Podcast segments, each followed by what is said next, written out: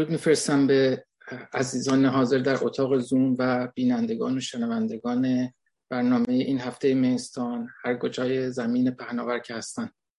محمود ابتایی هستم و اداره نشست این هفته از طرف شورای مدیریت میستان بر عهده من گذاشته شد جناب محمود مسائلی مهمان این هفته هستند و موضوع سخنرانیشون نقش حقوق بین در شرایط گذار است طبق معمول از سخنرانان مهمانان عزیز که خواهش می‌کنیم شرحالی می نویسن دوستان لطف کردن شرحالی رو که آقای مسائلی تهیه کردم برای من فرستادن. من قدری اون رو خلاصه کردم.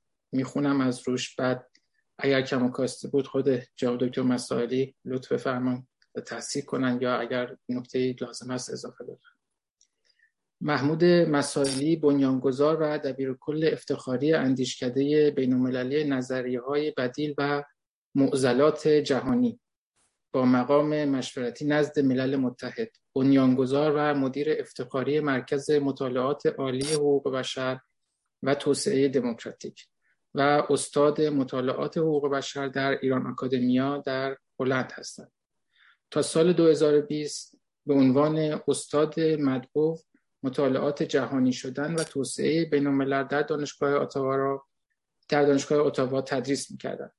ایشان در دوره دکترای علوم سیاسی تخصص روابط بین الملل دکترای فلسفه تخصص فلسفه سیاسی و فوق دکترا در اصول اخلاقی اتیکس و روابط بین الملل تحصیل کردند زمین های تحقیق و تدریس ایشان شامل نظریه ها و حقوق بشر بین المللی نظریه ها و رویه های توسعه بین الملل فلسفه سیاسی مدرن و هرمونتیک خیشتن شناسی است.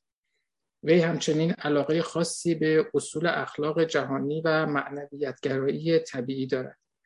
آخرین کتاب ایشان کانادا و چالش های توسعه و توسعه بین الملل و جهانی شدن نامزد دریافت جایزه بهترین کتاب درسی در موضوع علوم اجتماعی و مطالعات انسانی در امریکای شمالی در سال 2019 شد. کتابی با عنوان مشابه ایران و چالش های جهانی شدن و توسعه بین به فارسی در دست تهیه دارد. جناب دکتر مسائلی 15 کتاب در رشته های تخصصیشون منتشر کردند و چهار عنوان دیگر هم در دست تعلیف دارند. ایشون تجربه زیادی در خصوص طراحی و مدیریت کنفرانس ها و سمینارهای بین المللی دارم. جناب مسائلی یک دوره دو ساله آموزشی با عنوان آموزش توانمند آموزش توانمندسازی و توسعه انسانی را برای جوانان ایرانی، افغان و تاجیک طراحی کرده و مجموعه مقالات علمیشان با عنوان اندیشه های حقوق بشری به طور هفتگی به زبان فارسی در اختیار علاقمندان قرار می‌گیرد. جناب دکتر مسائلی خوش آمدید. میکروفون در اختیار شماست. خواهش می‌کنم اگر کم کاستی بود شما رفت بفرمایید. خیلی ممنون هستم. سلام عرض می‌کنم. منم خدمت هم عزیزان و ادای احترام دارم. پیشا پیش طبق سنت مرسوم میبایستی تشکر بکنم از بابت اینکه بندرم برها دعوت کردی که در جمع شماها باشم. اولین بار هستش که من با جمع دارم آشنا میشم. برای من خوشحالی هست. ارزم موضوعتون که زمانی که من یک ایمیل دریافت داشتم و از طرف آقای دکتر نوری علای گرامی و ایشون فرموده بودن که موضوع صحبت در خصوص حقوق بین الملل و شرایط گذار باشه من خدمت ایشان نوشتم که عجب موضوع سختی هستش. علت سخت بودن همین هست که اساسا حقوق بین عمومی به طور کامل خاموش است در خصوص دوره گذار. بنابراین مسئولیت سنگینی است که به عهدم گذاشته شده. ببینید از زمانی که اون ایمیل رو دریافت داشتم ذهنم یک مقداری درگیر در این مسئله شد که آیا اساسا میشه رابطه میان حقوق بین عمومی و شرایط گذار برقرار کرد یا نه.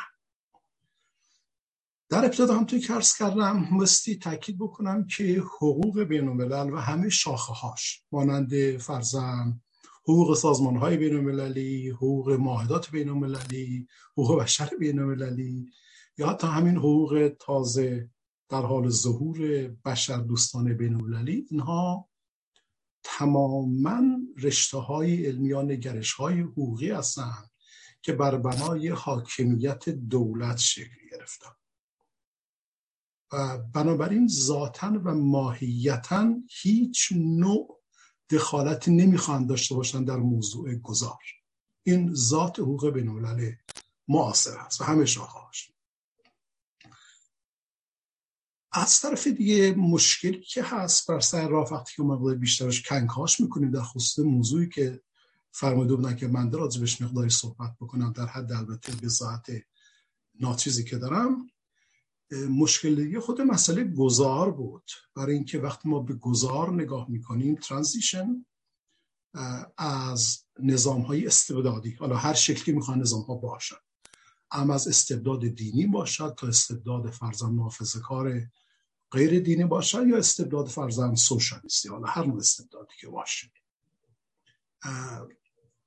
اساسا گذار از یک نظامی که غیر دموکراتیک هست به دموکراتیک فقط در محدود گذار خلاصه نمیشه. و این دومین مشکل بود که بنده مد نظرم داشتم. البته اگر احیانا اشتباه می‌کنم از شما عزیزان می‌خوام که بنده رو حتما اصلاح بکنم. بنابراین وقتی ما صحبت از گذار می‌کنیم ترانزیشن فروم مثلا دیکتاتوری به طرف دموکراسی باید دقت داشته باشیم بگیم که این گذار داره چه ویژگی هایی هستش. آیا یک فضایی هستش که به شکل مکانیکال خطی مرحله مرحله حرکت می‌کنه و کسانی درش درگیر میشن و فرزن تمایل به این دارن که از استبداد عبور بکنن یا اینکه گذار در ماهیت و در ذات خودش یک فرایند پیوست در حال تکاملی هست که بر بنای نوعی از اقلانیت به لحاظ اجتماعی ساخته شده حرکت می‌کنه و می‌خواد به یک آرمان متعالی و برتری برسد که اسمش میشه دموکراسی و وقتی که ما به گذار نگاه بکنیم به خود مفهوم گذار شرایطش یا دورانش ویژگیهاش می‌بینیم که نوع نگاهی که ما به گذار خواهیم داشت رابطش با حقوق بین متفاوت می‌تونه تعریف بشه. این هم یه مشکلی دیگر بود که من در ذهنم شکل گرفت از اون اول. سومین مسئله که به طور مقدمات ارز می‌کنم قبل از که وارد بحث بشم این هستش که اگر که گذار ما بگوییم عبارت است از یک شرایطی که از درون باعث یک ملتی مردمانی عبور بکنن در پی یافتن یک آرمان یک ایدئال که باید این کار انجام بدن یعنی نوعی بایستن درش نهفته است که ازش نمی‌شود اجتناب کرد اون مدینه فاضله که می‌خوان به اون برسن کدامین مدینه فاضل هست این اگر دموکراسی منظور نظر هست منظور از دموکراسی چیست؟ به خاطر اینکه نوع و ماهیت دموکراسی باز ارتباطات متفاوتی رو با فرزن پاری از منابع الهام با حقوق بین المللی برقرار بکنه. هم از اینکه دموکراسی معمول باشه دموکراسی نمایندگی یا لیبرال دموکراسی یا فرزند دموکراسی مشارکتی باشه دلیبرتیو دموکراسی اینها هر کدام طبیعتا معانی خاص خودشون رو دارن. من اینها ذهنم درگیر در این مسائل بود. از تقریبا دو هفته پیش لابله کارهایی که انجام میدم گاهی هم یه فکری راجع مسئله می داشتم که خب من بعد چی بگم بالاخره در اونجا؟ در این حال یک مشکل دیگری هم در پیش راه وجود داشت و اون مسئله سیکولاریزم هست که اسم جنبش هم هستش. جنبش سیکولار دموکراسی. خب این هم میبایستی مقداری تکلیفش روشن بشه که منظور سیکولاریزم چی هست. چرا که با نگرش دقیقی به مفهوم سیکولاریزم ما می‌تونیم روشنتر تلاش بکنیم ببینیم که حقوق بین الملل چه ارتباطاتی می‌تونه با این نوع سیکولاریزم داشته باشه. اینها موضوعات مقدماتی بود که بعد در آغاز می‌خواستم خدمت دوستان عرض بکنم. اما اجازه بفرمایید تا من به جای اینکه بگویم نقش حقوق بین در شرایط گذار او رو با یک پرسش در واقع همراه بسازم و بگویم که آیا حقوق بین الملل می‌تواند تأثیراتی برای شرایط گذار داشته باشد یا نه؟ خب یک مقداری بلازه در علم اجتماعی علم سیاسی این مقبول تر واقع میشه. چون پرسش هستش و در پاسخ پرسش یک فرضیه مطرح بشه. فرضیه که من در ذهنم دارم و می‌خوام با عزیزان در مین بگذاریم هستش که اساسا اینت بفهمید اساسا حقوق بین الملل عمومی من این رو عرض می‌کنم به خاطر اینکه با حقوق بین خصوصی اشتباه گرفته نشه.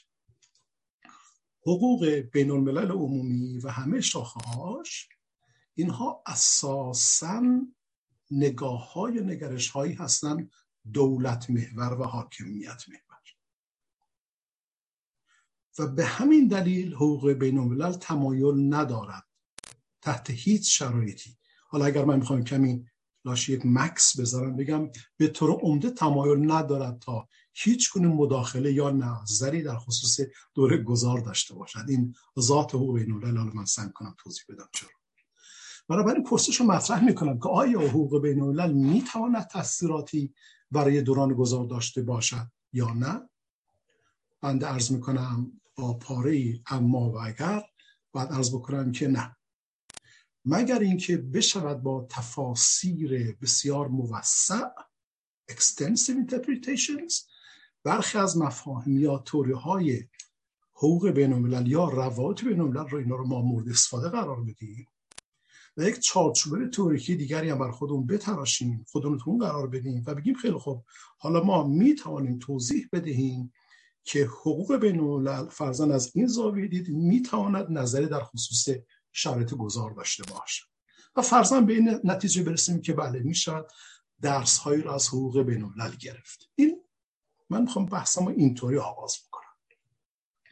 ولی باز در پرانتز میبایستی عرض بکنم که شاید از عرض بنده نتیجه خیلی روشن امروز مستفاد نشه شاید.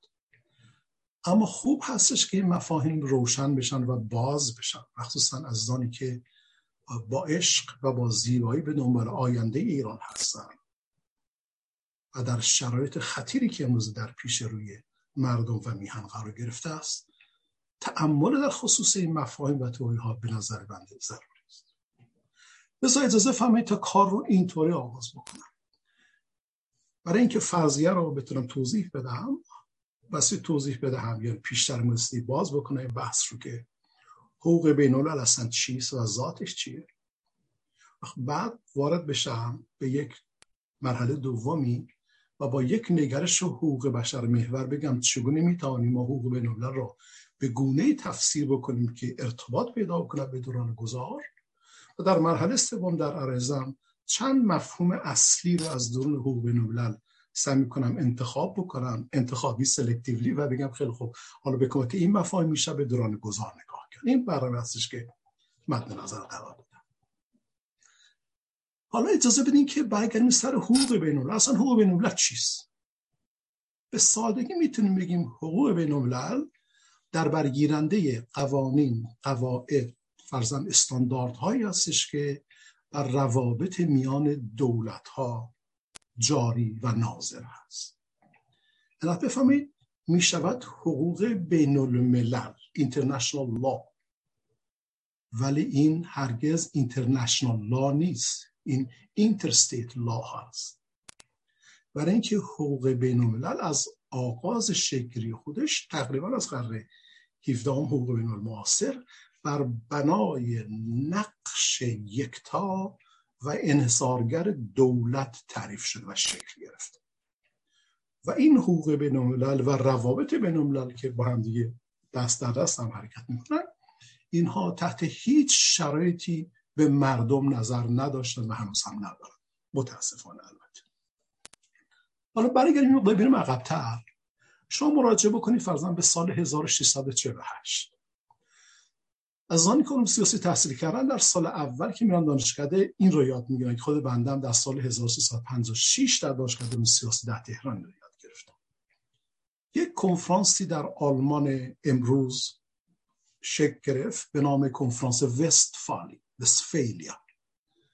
کنفرانس وستفالی در 1648 به موجب این کنفرانس که به دنبال جنگ های مذهبی بسیار طولانی و به ویژه جنگ های سی سال مذهبی میان پروتستان های شمال و کاتولیک های جنوب اتفاق افتاد. اون سرزمین های اروپایی آن زمان و قرن 17 هم در منطقه وستفالی دور همدیگه جمع شدن. دو تا پیمان منعقد کردند که این دو تا پیمان در مجموع مشهور شدن به نام پیوان وستفالی. پیمان وستفالی چی میگه؟ پیمان وستفالی چهار تا اصل اساسی رو معرفی می‌کنه که اون چهار اصل اساسی چهار ستون روابط بین دنیای امروز که ما در زندگی می‌کنیم رو فرم بخشیده است.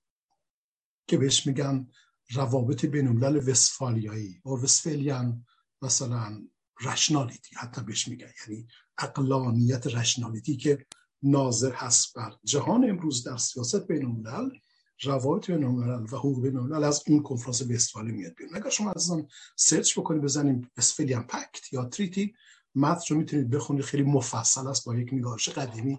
حتی خوندنش خیلی سخته. اگر که مطالعه بفرمایید می‌بینید که آن جوام اروپایی از سال 1648 به بعد تبدیل شدن به دولت ملت. یعنی مفهوم دولت. به معنای مدرنی که ما امروزه به کار می‌گیریم در اون تاریخ متولد شده است. قبل از 1648 ما مفهوم دولت ملت رو نداریم.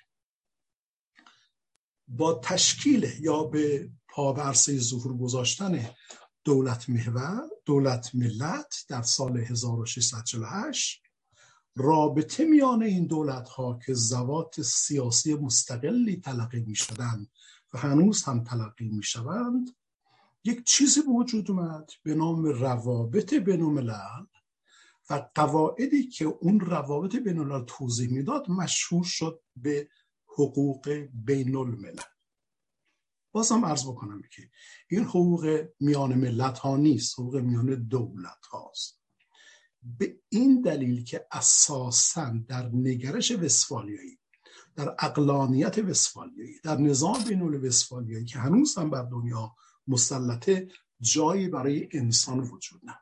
انسان توتالیز آوت ببخشید کلا از این حوزه دور هست. ببینید وقتی که پیمان وسفالیا منعقد شد چهار اصل رو هم که ارز کردم معرفی کرد به جان که هنوز هم این چهار اصل بسیار استوار هستند. اولیش هست اصل حاکمیت ملی. یعنی مفهوم حاکمیت آنگونه که ما امروزه بهش مراجعه می‌کنیم این بحث sovereignty مولود قرن 17 هم هست. قبل از آن ما حاکمیت رو به این معنا نداریم در ادبیات سیاسی. پس اولین اصل هستش حاکمیت دولت. یعنی همه دولت ها دارای حق حاکمیت هستند که این ذاتی بودن دولت است. یعنی اساسا ما نمی‌توانیم هیچ فهم روشنی از state از government مثلا اینها داشته باشیم بدون اینکه بخواهیم حق حاکمیت رو نادیده بگیریم. خب این اولین ستون حقوق یا روابط بین الملل مادرن است. حق حاکمیت دولت ها ببینید مشکل در کجاست؟ از همین من تو پرانتز ارز بکنم حق حاکمیت دولت ها به این معنا هستش که انسان های مظلوم ستم دیده تحت هیچ شرایطی دارای هیچ حقی نیستن. یعنی حق حاکمیت انسان و اراده فرد انسانی که اسمش رو می‌گذاریم حقوق ذاتی انسان اساسا در اون نگرش حقوق بین جایگاهی ندارد چرا که حاکمیت فرد انسانی منوط می‌شد به حاکمیت دولت. خب این اولین اصلش است. دوم اصل اون به اقلانیت یا نظام اسپانیایی این استش که دولت ها به سبب داشتن حاکمیت حالا بگیم حاکمیت ملی مثلا این دولت ها همه از حق برابر برخوردار هستند اما برابری دولت ها حقوقی نه سیاسی این دومین اصل است. سومین اصلی که میبایستی از اون فهم وسفالیایی ما استخراج بکنیم این استش که بنابراین همین دولت ها میبایستی روابط خودشون رو به اساس مذاکرات چانزنی ها و ابزارهای مسلمت آمیز مورد حل و فصل قرار بدن با همدیگه زندگی مسلمت آمیز داشته باشن و در نهایت این که تحت هیچ شرایط نمیستی همدیگه رو به کاربرد نیروی نظامی تهدید بکنن یا از این نظام برای همدیگه استفاده کنن. خب این شد بنای شکلی چیزی که بهش می‌گوین حقوق بین الملل باز عرض بکنم شما اگر به این چهار ستون که روش اون ساختمون ساخته شده نام سیاست جهانی روابط جهانی و غیره نگاه بکنید ببینید که همش بر پای دولت قرار و دولت ضرورتا در همین نگاه وسفالیایی هرگز و تحت هیچ شرایطی تحت هیچ شرایطی دولت اینجا گفته نمیشه که دموکراتیک هست یا دموکراتیک نیست یا منتخب مردم هست یا منتخب مردم نیست. اصلا فضا فضایی است که در آن فقط مفهوم قدرت به معنای سخت قضیه میاد توضیح دهنده یک موجودیت سیاسی می‌شد یک ذات سیاسی می‌شد به نام دولت. خب حقوق اینطوری پا برسه ظهور گذاشته. البته با خودش به سری نتایج دیگه فرزن حمل کرده است. به عنوان مثال اومد از دست مذهب رو به طور کامل کوتاه کرده از سیاست یا از حقوق بین ها رو کلا کنار زد. فرض سیکولاریزم از این زاویه دید که عرض می‌کنه البته بخشی است که از دوران همین اقلانیت وستفالیایی میاد. خب این نظام ادامه پیدا کنه از قرن 17 هم ببند و شما ببینید چه فجایعی حالا به تعبیر رو ببنده اگر بتونم بگم فجایع شاید من حرفم باید پس میگم اتفاق میافتد. همون دولت های اروپایی آن زمان اینها پیشگامان استعمار و قارت سرزمینی و منابع ملی مردم در کشور مختلف دنیا بودن و درست مفهوم دولت و حاکمیت و حقوق بین الملل از حقوق بین الملل از قرن 17 هم در شرایط اتفاق می که در همان متن اروپایی اندیشه ما شاهد حضور و ظهور دیدگاه های بسیار متعالی انسان دوستانه هستیم. فرضا ما لاک رو داریم. کاش بشه یک جلسه مفصل لاک نفر بیاد توضیح بده. فرضا کانت رو داریم. و متفکران برجسته که اینا مدافعان پرشور آزادی هستن اینها نظرت خودشون رو بیان می داشتن اما دولت کار خودش رو می‌کرد. و اگر احیانا مفهوم از آزادی برابری انصاف عدالت و چیزی هم فرزن می‌تونه تو این مقوله های اندیشه فلسفی قرار بگیره اینها مختص جامعه اروپایی بود. کل جامعه غیر اروپایی خارج از این محدود تلقی میشه خب طبیعتا بحث من نیستش.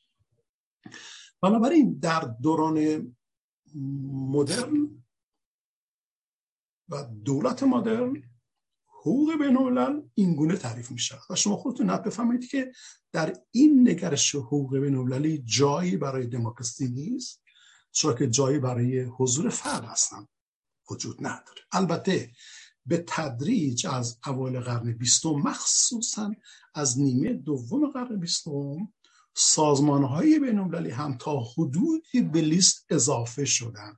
یعنی گفتن علاوه بر دولت ها که بازیگران مطلق حوزه بین المللی هستند سازمان های بین هم می‌توانند رول ایفا بکنن. مثال بزن اگر که شما نگاه بکنید به اساسنامه دادگاه دادگستری بین المللی که ملحق هستش به منشور ملل متحد می‌بینید که گفته شده است که دادگاه دادگستری بین المللی می‌تواند به سازمان های بین المللی فرزن در مورد در مورد سازمان بین نظر مشورتی بده یعنی این قاعده پذیرفته شده است در حقوق بین که سازمان های بین هم می توانند به نوعی بازیگر باشند در تعاملات بین اما همچنین اولویت هستش به دولت.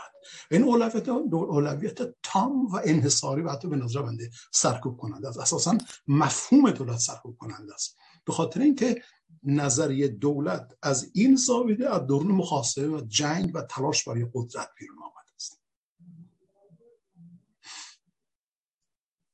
حقوق بین که ارتباط مستقیم داره با مفهوم دولت و حاکمیت دولت این بعدها در طول زمان با تحولاتی که اتفاق افتاد در یک مقابل نامه ای که معروف هست به مقابل نامه مونتویدیو باز اینم موضوعی در سال اول دوم داشت چون سیاسی می‌خونن و یاد می‌گیرن اومده است دوره مورد تأکید قرار گرفته. کنفرانس ببخشید مقابل نامه مونتویدیو در سال 1933 زمانی که داشت فاشیزم آرام آرام پا می‌گرفت در آلمان. مقابل نامه مونتویدیو اومده است در فکرم 18 بند حالا من خاطرم نیست چه بند هستش. یه توضیحاتی داده که برای بحث ما جالبه بهش توجه داشته باشیم. فرضاً در ماده یک میگه که دولت چیه؟ اصلا درست ماده توضیح داده این یکی از محکمترین مقابل نامه های بین است. میگه دولت الان ما کلش در نظر بگیریم یک ذات سیاسی. در برگیرنده چهار عنصر جمعیت ثابت سرزمین تعریف شده و مشخص. حضور یک دستگاه اجرای سیاسی به نام خود دولت و فرزن توانایی برای ورود به معاهدات و تعاملات بین هستش. پس کشور حالا از اگر باز ما بخوایم یک کشور تعریف کنیم میگیم کشور ایران کشور امریکا کشور افغانستان هر چیزی طبق حقوق بین المعاصر کشور که در اون مفهوم حاکمیت ملی به صلاح در شکل می‌گیره داره این ویژگی ها هستش. طبق ماده که مقابل نامه مونتویو در سال 1933 کشور هست یا قدرت سیاسی اگر بخوام یا واحد سرزمین سیاسی متشکل از جمعیت متشکل از سرزمینه متشکل از یک واحد اجرایی از نام گاورمنت و همچنین متشکل هستش از یک توانایی برای ورود به تعاملات بین جالبه که به موجب همین مقابل نامه مونتویدیو گفته شده است. مخصوصا من فکر کنم در ماده سه احتمالا. حالا من یاد کردم که اگر ضرورت میدش خدمت شما توضیح بدم. در ماده سه بیان می‌کنه میگه که هستن کشور یعنی بودن یک واحد سیاسی به نام کشور. حالا ما بزنیم بگیم دولت شد مثلا شاید کمی روشنتر بشه قضیه.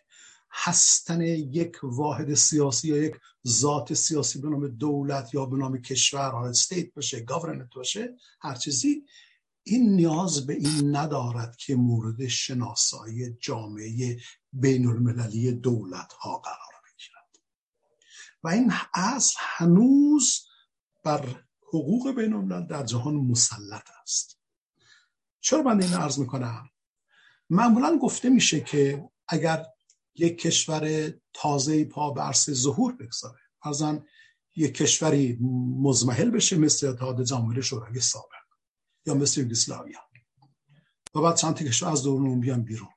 یا کشور به کشور دیگر ملحق بشه و انواع اشکال اینها. اگر یک کشوری به وجود بیاد اون ذات تازه متولد شده آیا میبایستی مورد شناسایی دیگر اعضای خانواده کشورها قرار بگیره یا نه؟ دو تا نظریه هستش که در دنیا اینها به صلاح خیلی خوب جا باز کردن در بحث حقوق بین یکیش هست بهش میگن constitutive theory. حالا من نمی‌دونم با constitutive و چه بعد ترجمه کنیم. دقیقا تو ذهنم نیست الان. طبق این توری میگن که اگر یک کشور بخواد کشور باشه و به حیات سیاسی خودش ادامه بده و صاحب شخصیت بین باشه در جامعه یعنی بتونه دارای حقوق باشه مسئولیت پذیر باشه اون کشور هستنش میبایستی مورد تصدیق دیگر اعضای جامعه بینون دولت ها یا سیستم بینون دولت ها قرار بگیره. یک نظر دیگری هست که اون بیشتر مسلط و قالبه که همون نظر دومی که بهش میگن نظریه شناسایی اعلامی می‌گوید که اگر یک کشوری یا دولتی حتی از طریق کودتا پا برسی ظهور گذاشت همین هستنش بودنش به قول معروف آنتولوژیکلی این به معنای تصدیق پذیرش اون دولت جدید در نظام بین دولت ها هست و هیچ نیازی هم به شناسایی نمی باشد جالب این هستش که مقابل نامه مونتویدیو دقیقا اومد از توری دومی رو اومده تصدیق کرده گفته اگر یک کشوری پا برس ظهور بگذاره همین که کشور شکل گرفته اون می‌تونه بازیگر بین‌المللی باشه و عضو جامعه بین‌المللی هست. حالا شما دوستان دقت بکنید با این داستانی که من از اول شروع کردم خیلی به سادگی و تنداتون توضیح دادم از کنفرانس وستفالیه که شما حرکت بکنید بیاد تا مثلا اون مقارنه موتیویدیو در سال 1933 می‌بینید که در هیچ کدام از این زیربناهای محکم حقوقی اشاره به دموکراسی نیست. اشاره به ماهیت دولت نیست. یعنی ماهیت ارزم از نظر چی میگن ماهیت دولت بر اساس اراده من نیست. فقط حقوق بین که هم که یک کشور شکل بگیره که اون کشور قدرت داره توان داره جمعیت داره و سرزمین داره و می‌تونه اعمال حق حاکمیت بکنه اون عضو جامعه بین‌المللی هستش. به همین خاطر حقوق بین‌الملل اکراه داشته است. هنوز هم اکراه داره که وارد هر نوع بحثی با عنوان دوران گذار بشه. البته این مایه نامیدی هستش برای ما. متوسط می‌کنم از نامیدی فرار بکنم ببینم میشه در رو باز کرد خب. اگر شما بیایید همین وقایع رو دنبال بکنید دوستان عزیز و بریزید فرزند در متن شرایطی که در اون مثلا یه عده بله یک دولت مرکزی یا بله یک حاکمیت قیام می‌کنن خب مراحلی داره نمی‌دونم. بری جنسی جنسی نمی‌دونم. شکلهای مختلف رو اومدن تعریف کنه که من اینجا نباید بشم. هر کدوم با درجه های مختلفی. حقوق بین الملل باد اومده گفته که ما تحت هیچ شرایطی وارد اون موقعیتی نمی‌شویم که اختلاف بر سر حاکمیت میان دولت مسلط و گروه مخالف شکل گرفته است. استثناء احتمالا در جایی هستش که مثلا ریبلز بشن انسرجنس به قول اینها به قول خودشون بعد بشن مثلا بلیجنت برن به طرف یک شکگیری خیلی گسترده از قیام های مردم الهی دولت در سلاح در دست بگیرن و بتونن بخش های از اون سرزمین رو تحت کنترل خودشون بگیرن. اینجاستش که حقوق بین خوب من آمادم یواش یواش اینها رو مورد شناسایی موقت قرار بدم. دو فاکتو بگم خب حالا ما تو روی اینا حساب بکنی و ببینیم چشم بیاندازیم ببینیم که اینها موفق باشه اون دولت مرکز به زیر بکشن حالا شما اگر به عرض من فهمید از اول تا اینجا همچنان متوجه خواهید شد که حقوق بین الملل من نیست وارد بحث گذار بشود. گذار از دیکتاتوری. به دموکراسی. و این جزء مشکلات پیچیده اندیشه وسفالی و اقلانیت وسفالی هستش که نظارت دارد بر جهان امروزی که ما در زندگی من ناچار هستم یک سری هم بزنم به منشور ملل متحد به طور خیلی ساده. اگر شما دوستان عزیز به منشور ملل متحد نگاه بکنید اتفاقا من سعی کردم قبل از که جلسه منشور رو روش نگاه بکنم آماده دیدم دستم باشه اگر نیاز شد از روش بخونم. دیدم که وبسایت سازمان ملل کلا دان امروز برای مینتیننس جالب که نتونستم هیچ رو دانلود بکنم.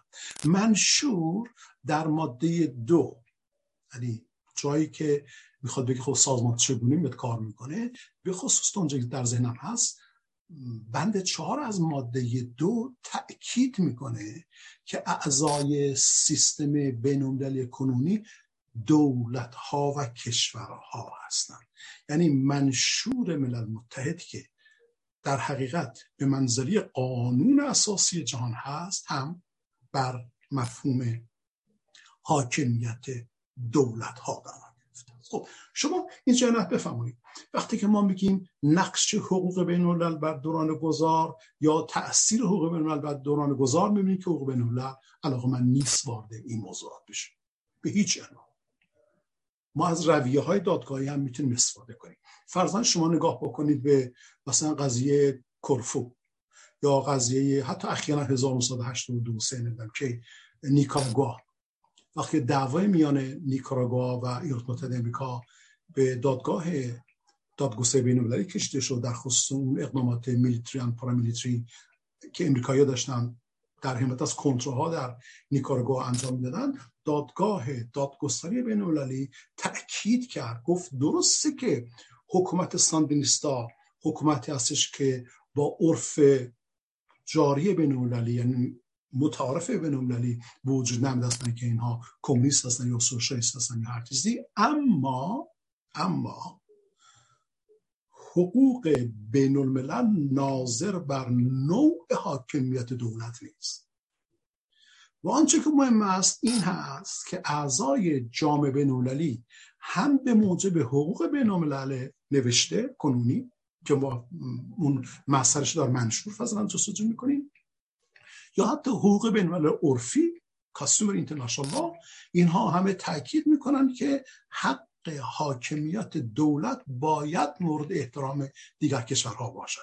بنابراین مداخله ایالات متحده امریکا در نیکاراگوا در همه از کنترل این خلاف فرزن مقررات بین هستش. وقت شما ببینید مثلا حقوق بین من چندین مثال رو ما می‌تونیم بریم. هم از دیوان دادگستری دائمی دادگستری بین پیدا بکنیم هم از دیوان دادگستری بین المللی کنونی پیدا بکنیم. این که اینها همشون دادن بر حق حاکمیت دولت اصرار ورزیدن و در سر بگیرید که در میانه روابط بین الملل حقوق بین صحنه بازی و چانزنی های دولت های حاکمی هستش که اعتنایی به ملت خود ندارن مخصوصا در جامعه غیر دموکراتیک. بنابراین خیلی هم باید ما به قول تعجب بکنیم که چرا دولت اروپایی فرضا دولت ایران میان بندی اینقدر بدبستان انجام میدن زده بند می‌کنن و برای که این ذات اون حقوق بین و روابط بین کنونی هستش. که ما دقت بکنیم وقت بهتر می‌تونیم شاید یک راه کارهای پیدا کنیم برای آینده یک کشور برای مردم. خب این اولین بحث بنده حالا من وارد بخش دوم بحث میشه. بخش دوم بحث این استش که هرچند که نظام بین الملل کنونی و حقوق بین الملل حاضر بنای حاکمیت محور و دولت محور دارد اما گویا یک نور ضعیفی در انتهای تونل در یواش یواش چشم خود جمع. می‌کنه. یک بارقه امید بارقه امید. من دیروز نوشتم که مقاله نمی‌دونم درست نوشتم یا نه. یک امیدی داره پیدا میشه برای مردم که بتونن از این سیستم دولت محور فرار بکنن و رو به چالش بکشن. چیا هستن اونها؟ که من سعی کنم این قایش رو شما از توضیح بدم و امیدوارم شما صبور باشید تا من ارزم بتونم به جایی برسونم. حتی ارز کردم میشه با یک رویکرد حقوق بشر محور.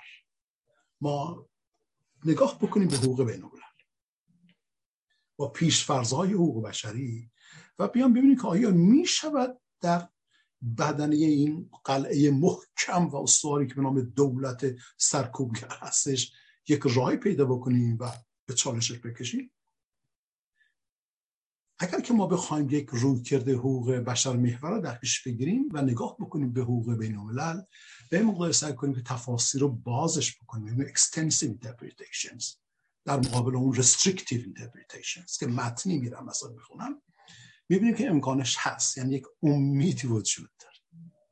ممکن یک یوتوپیا باشه اما به قول جان رالز میگفتش که این یک ریالیستیک یوتوپیا هست. یعنی یوتوپیایی که امکان شدن دارد و انسان ها باید بخواهند و بتوانند درک بکنن عمیقا مسائل بشناسن تا اون یوتوپیا قابل حصول باشه حالا چیا هستش اینها؟ ببینید اولین جایی که ما مراجعه می‌کنیم به در حقوق بین که به موجب اون سعی کنیم این توان سخت حاکمیت دولت ها رو به چالش بکشیم خود منشور ملل متحد هستش. و برای این منظور من از عزیزان خواهش می‌کنم که اگر ارزمنده رو احیانا نوت بگیرن یا حالا هر توی مصرف می‌دونن دنبال بکنن شما نگاه بکنید به منشور ملل متحد مقدمه. مقدمش دو تا, دو تا قسمت داره مقدمه. قسمت اول قسمت دوم و بعد مواد منشور شروع میشه.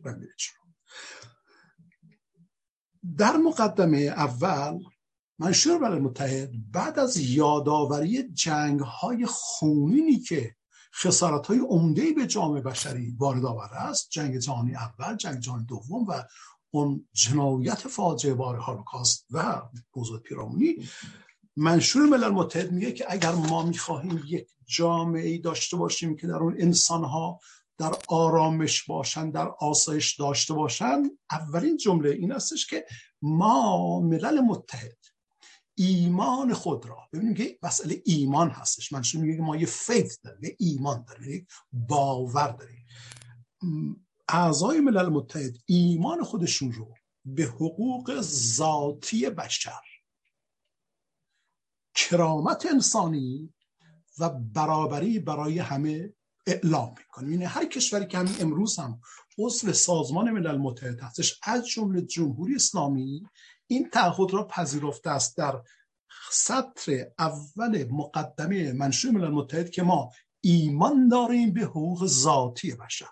یعنی ذاتی است. برآمده از مذهب و این دستگاه فکری و اون نگرش فلسفی نیست. انسان ها به سبب اینکه انسان هستن اصل انسانیت آنها برآمده به اصل انسانیت اونها ایجاب می‌کنه که تک تک انسان ها دارای حقوق ذاتی باشه بنابراین منشور در اونجا میگه که ایمان به حقوق ذاتی کرامت انسانی یعنی ارزش انسان ولیوی که انسان داره و برابری هم انسان ها این لازمه شکل یک جامعه بین المللی مسالمت آمیز هست و در جمله بعدی بلا فاصله توضیح میده. میگه که بنابراین میبایستی شرایطی ایجاد شود که به موجب اون شرایط یعنی شرایطی که به صلاح این حقوق بشر و غیره به رسمیت می‌شناسه به موجب شرایط عدالت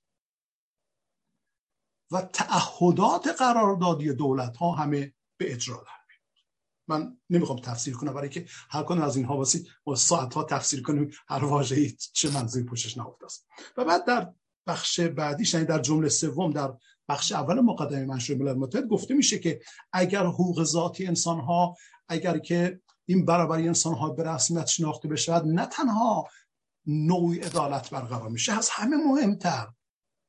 احترام به حقوق انسان ها یعنی جایی که انسان ها می‌تونه انتخاب بکنه که ما چه دولتی می‌خوایم داشته باشیم. یعنی نگرش فرد محور نه نه دولت محور. می‌گوید که این باعث پیشرفت اجتماعی و استانداردهای بهتر زندگی برای همه میشه. ببینید ها سه تا جمله هستش از مقدمه منشور ملل و باز بخش دومش خب ادامه داره. من دیگه خیلی وارد این موضوع نمیشم که بقیه شد ببینید منشور ملل متحد اولین سند بین المللی بسیار محکم و به حقوقی الزام آوری هستش که به سراحت بیان می‌کنه که هر چند که جامعه بین المللی کنونی یا حقوق بین دولت محور حاکمیت محور است اما ما باید تلاش بکنیم تا در مرکز این نظام مالکیت حاکمیت محور یا دولت محور راه رو پیدا کنیم برای حقوق ذاتی انسان ها برای برابری برای آسایش بیشتر و پیشرفت اجتماعی به امثال که من الان خیلی وارد اینا نمیشه خب مقالات نمیشه اگر که از آن تمام داشته باشه من رو خدمت رو تقدیم می‌کنم که اگر فرصت داشتین نگاه با این حال همین مشهور در درون خودش یک سری تناقضات ذاتی پیچیده وجود آورده که هنوز گریبان ما همه ما رو گرفته است در دنیا مخصوصا ملت مظلومی که زیر یو اون استعدادهای خشن در زندگی کجا؟ مثلا شما نگوری ماده چهار منشور ملل متحد. ماده چهارم منشور ملل متحد می‌گوید که هر کشوری می‌تواند عضو سازمان ملل متحد بشود. الان ما نزدیک چند تا عضو داریم؟ فکر کنم 197 تا 8 داریم. من باید چک بکنم دقیقاً چند تا.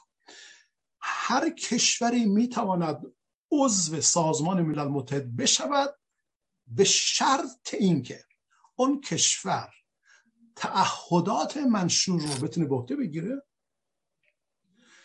صلح طلب باشه و مایل باشد تا همه وظایف برآمده از تعهدات منشور ملل متحد رو به عهده بگیره. جالب این هستش که تمامی این واژه‌ای که در بند چهارم در ماده چهارم منشور ملل متحد به کار برشن در خصوص شرایط عضویت هیچ کدام اشاره به این ندارن که خب اون دولت باید دموکراتیک باشد. باید مدافع حقوق بشر باشد. بنابراین حتی منشوری که بنده همواره در صحبتم بهش مراجعه می‌کنم روی تک تک واژه‌اش یک ساعت دو ساعت سه ساعت حرف می‌زنم متأسفانه از این تناقضات ذاتی در عذاب هست. به همین خاطر هستش که ما می‌بینیم که حتی یک مجموعه مثل سازمان ملل متحد هم کمتر می‌تواند کمکی داشته باشد برای پیشبرد دوران گذار به سمت دموکراسی. من کمی جلوتر میرم و سعی می‌کنم سریعتر صحبت کنم. ولی هنوز امید هست. ما معتقد هستیم که هنوز امید هست. یعنی میشن اون حقوق بین الملل سفت و سخت دولت محور رو زیر چالش کشید. مورد سوال قرار دادن ایستاد. و بهش اثبات کرد که تو باید عقب نشینی بکنی. حالا مثال بزنم. شما نگاه بکنید دوستان عزیز به اعلامیه جهانی حقوق بشر اعلامیه جهانی حقوق بشر رو من مطمئن هستم که از آن همه مطالعه کردم. سی تا ماده بیشتر نداره. خیلی سادت میشه خوندش. اعلامیه جهانی حقوق بشر که در سال 1948 دهم دسامبر به تصویب سازمان ملل متحد منجم رسید بیان می‌کنه در مقدمه بیان می‌کنه که آره ما نیاز به دموکراسی داریم ما اعضای ملل متحد دقت داشته باشید دموکراسی نمیشه فراموش کرد. شما رو فراموش کردی در منشور. اما ما می‌خوام به موجب اعلامیه جان بشر یک راهی باز بکنیم به سمت دموکراتیزه شدن. چطور؟ در مقدمه باز مقدمه اعلامیه جان بشر ما فرضاً می‌خونیم که همه اعضا مستی احترام بزن به حقوق ذاتی انسان به صلح به عدالت به آزادی و یک لیست خیلی طولانی هستش که میشه روش کار کرد. افزون بر این من برای که صحبت هم حد کوتاه‌ترش بکنم افزون بر این ما می‌بینیم که اعلامیه جان و بشر در بندهای دیگری خیلی جالب هست. اومده است برای اولین بار مفهوم دموکراسی یا دموکراتیزه شدن رو تو اعلامیه بهش پرداخته است. یعنی اولین و تنها سند بین که دموکراسی رو به گوش جهانیان میرساند. اعلامیه جهانی حقوق بشر هست که در ماده 21 میگه که اراده مردم تنها معیار سنجش اراده دولت یا حاکمیت است. یعنی اول اراده مردم دوم اراده اون حاکمیت سیاسی. و آرام آرام اعلامیه میاد این رو باز می‌کنه بحث رو که من فرضاً می‌تونم به ماده 28 نگاه بکنم که میگه همه مردم حق دارن. همه مردم حق دارن برای داشتن نظم خوب داخلی و بین المللی نظر خودشون رو بیان بکنم ماده 28 ماده 29 ماده 27 ماده 18 ماده 19 اینها ماده هستن که از اعلامیه جهانی باشه ما می‌تونیم بهشون مراجعه کنیم تا اون مفهوم اون ماده 21 بند سوم رو بررسیش بکنیم. که این انسان ها هستند که میبایستی ارادهشون به عنوان تنها معیار تصمیم گیری و سنجش رفتار دولت ها در جامعه جهانی مورد توجه قرار بگیره. و این فوق العاده است. اما باز ما اینجا دچار مشکل میشه مشکل این هستش که اعلامیه جهانی حقوق بشر یک اعلامیه است. یعنی یک پکت نیست یک پیمان نیست یک مقابل نامه نیست. یعنی یک سند حقوقی نیست که بر اساس رضایت آن دولت های حاکم شکل گرفته باشد اونها به موجب فرزن اون ماهیت قراردادی خودشون رو متحد به حقوق انسان ها بکنن لذا اومدن دولت ها اعلامیه جهانی حقوق بشر رو امضا کردن. پذیرفتن به یک اعلام به یک آرزو از طرف هم انسان ها برای پایان بخشیدن به رنج ظلم و تعدی و ستمگری. اما متاسفانه این اعلامیه جهانی حقوق بشر ماهیتا بهش میگن سافت لا هستش. نمی‌تونه الزام آور بشه نمی‌تونه بره جلو. ولی بازم دوستان نامید نشه اصلای دیگر حقوقی هم هستن. من برخی از اونها رو خدمت شما به سادگی ذکر می‌کنم. فقط به جهت اطلاع به سرعت و ازش عبور می‌کنم. شما نگاه بکنید به میثاق حقوق مدنی سیاسی میثاق بین‌المللی در سال 1966 که جمهوری اسلامی به اون ملحق شده است فکر می‌کنم رو هم امز... یعنی ملحق شده بوده از ایران البته. جمهوری اسلامی رو ادامه داده و اون رو تصویر به تصویر داخلی هم رسمی راتیفای کرده. ماده 25 اون میثاق میثاق بین المللی حقوق مدنی و سیاسی سراحت دارد. بر حق مردم یعنی اراده مردم برای تعیین اراده به صلاح دولت. و بعدها ما می‌بینیم که اسناد مختلف دیگری هم که جزء به صلاح اون نقطه لیست اصلی بهش میگن لیگل اینسترومنتس در گفتمان حقوق بشر بین هستیم که اینها اومدن همشون به اشکال مختلف مستقیم یا غیر مستقیم تلاش کردن بگن که دولت حق تام مال حاکمیتی ندارد. هرچند که او بین میگه دارد ولی ما می‌خوایم بگیم ندارم می‌خوام باش مبارزه بکنیم. فرضاً شما نگاه بکنیم به مقاور نامه بین المللی تبعیض علیه زنان. یک مقاور نامه بسیار قدر دارد که حتی جمهوری اسلامی اعتنای کامل زیرو. اصلا اون نگاه نکرد. یا بین المللی فرزن علیه همه اشکال شکنجه میدان مثال. شکنجه و رفتار غیر انسانی. و چندین مقابل نامه دیگر هستش که اینها وقتی ما بهشون بریم مراجعه بکنیم و اینا با دقت بخونیم و تفسیر بکنیم. ببینید که تک تک این مقابل نامه های حقوقی محکم که برای اونها نهادهای نظارتی هم وجود آمدن ارگان های نظارتی که بر اونها بر نظارت بکنن برای اونها اینها همش اومدن یه فضاهایی رو باز کردن و گفتن ها جامعه جهانی جامعه مدنی ارگان های جامعه جهانی دقت بکنید. درسته که حقوق بین دولت محوره و درسته که این دولت ها بازیگران اصلی نظام بین المللی هستند اما زمان آن رسیده است که انسان ها هم آرام آرام بازیگران عرصه بین المللی باشند و نمونه های فوق العاده شگرفی در این مورد هستش که اصلا آدم باور نمی‌کنه چگونه این آقای اتفاق میفته به عنوان مثال یک کیس که توی دادگاه اروپایی و بشر مطرح شد توسط خانواده بهرامی. در بوزنی امروز یه از این مین ها که اون موقع کار گذاشته شده اونجا این مینا عمل نکرده بودن. چند تا بچه اونجا بازی می‌کردن. یکی مینا مفجع میشه که بچه ها ظاهرا متروک میشه. یعنی چه داستانی هست. من سالهای سال دیگه از ذهنم رفته بیرون. و پدر اونها case رو می‌بره در نزد دادگاه اروپایی حقوق بشر و دادگاه در نهایت میاد. دولت هایی که در منطقه بودن رو مسئول بر میشماره میگه که شما می‌دانستید که مین هایی در اون میدان در اون field وجود داشته. شما مثل اونجا مثلا فنس میذاشتید یه سری warning می‌دادید که مثلا بچه ها نرن اونجا مثلا جونش نده اصلا و پس دولت در مقابل تک تک انسان ها مسئول هستش و من چندین کیس مختلف رو می‌تونم خدمت از معرفی کنم که اینها دارن آرام آرام امیدهایی رو میآفرینند که ما با تکیه به اونها می‌تونیم این اراده رو به وجود بیاریم که چگونه می‌تونیم دولت ها رو اون حاکمیتشون رو با سوهان آرام آرام بساییم بسابیم یا بساییم نکنه درسته؟ که اینها حاکمیتشون مطابق با اراده و حاکمیت تک تک انسان ها توی نمونه اروپایی ما چندین جالبه چندین مورد زیواش رو می‌تونیم پیدا کنیم. یه لحظه الان یاد آمد. مثلا شما نگاه بکنید یک حکمی که یک دادگاه بلژیکی داد در سال نمی‌دونم 1991 92 احتمالا در اون هلوش من در پایان جنگ سرد.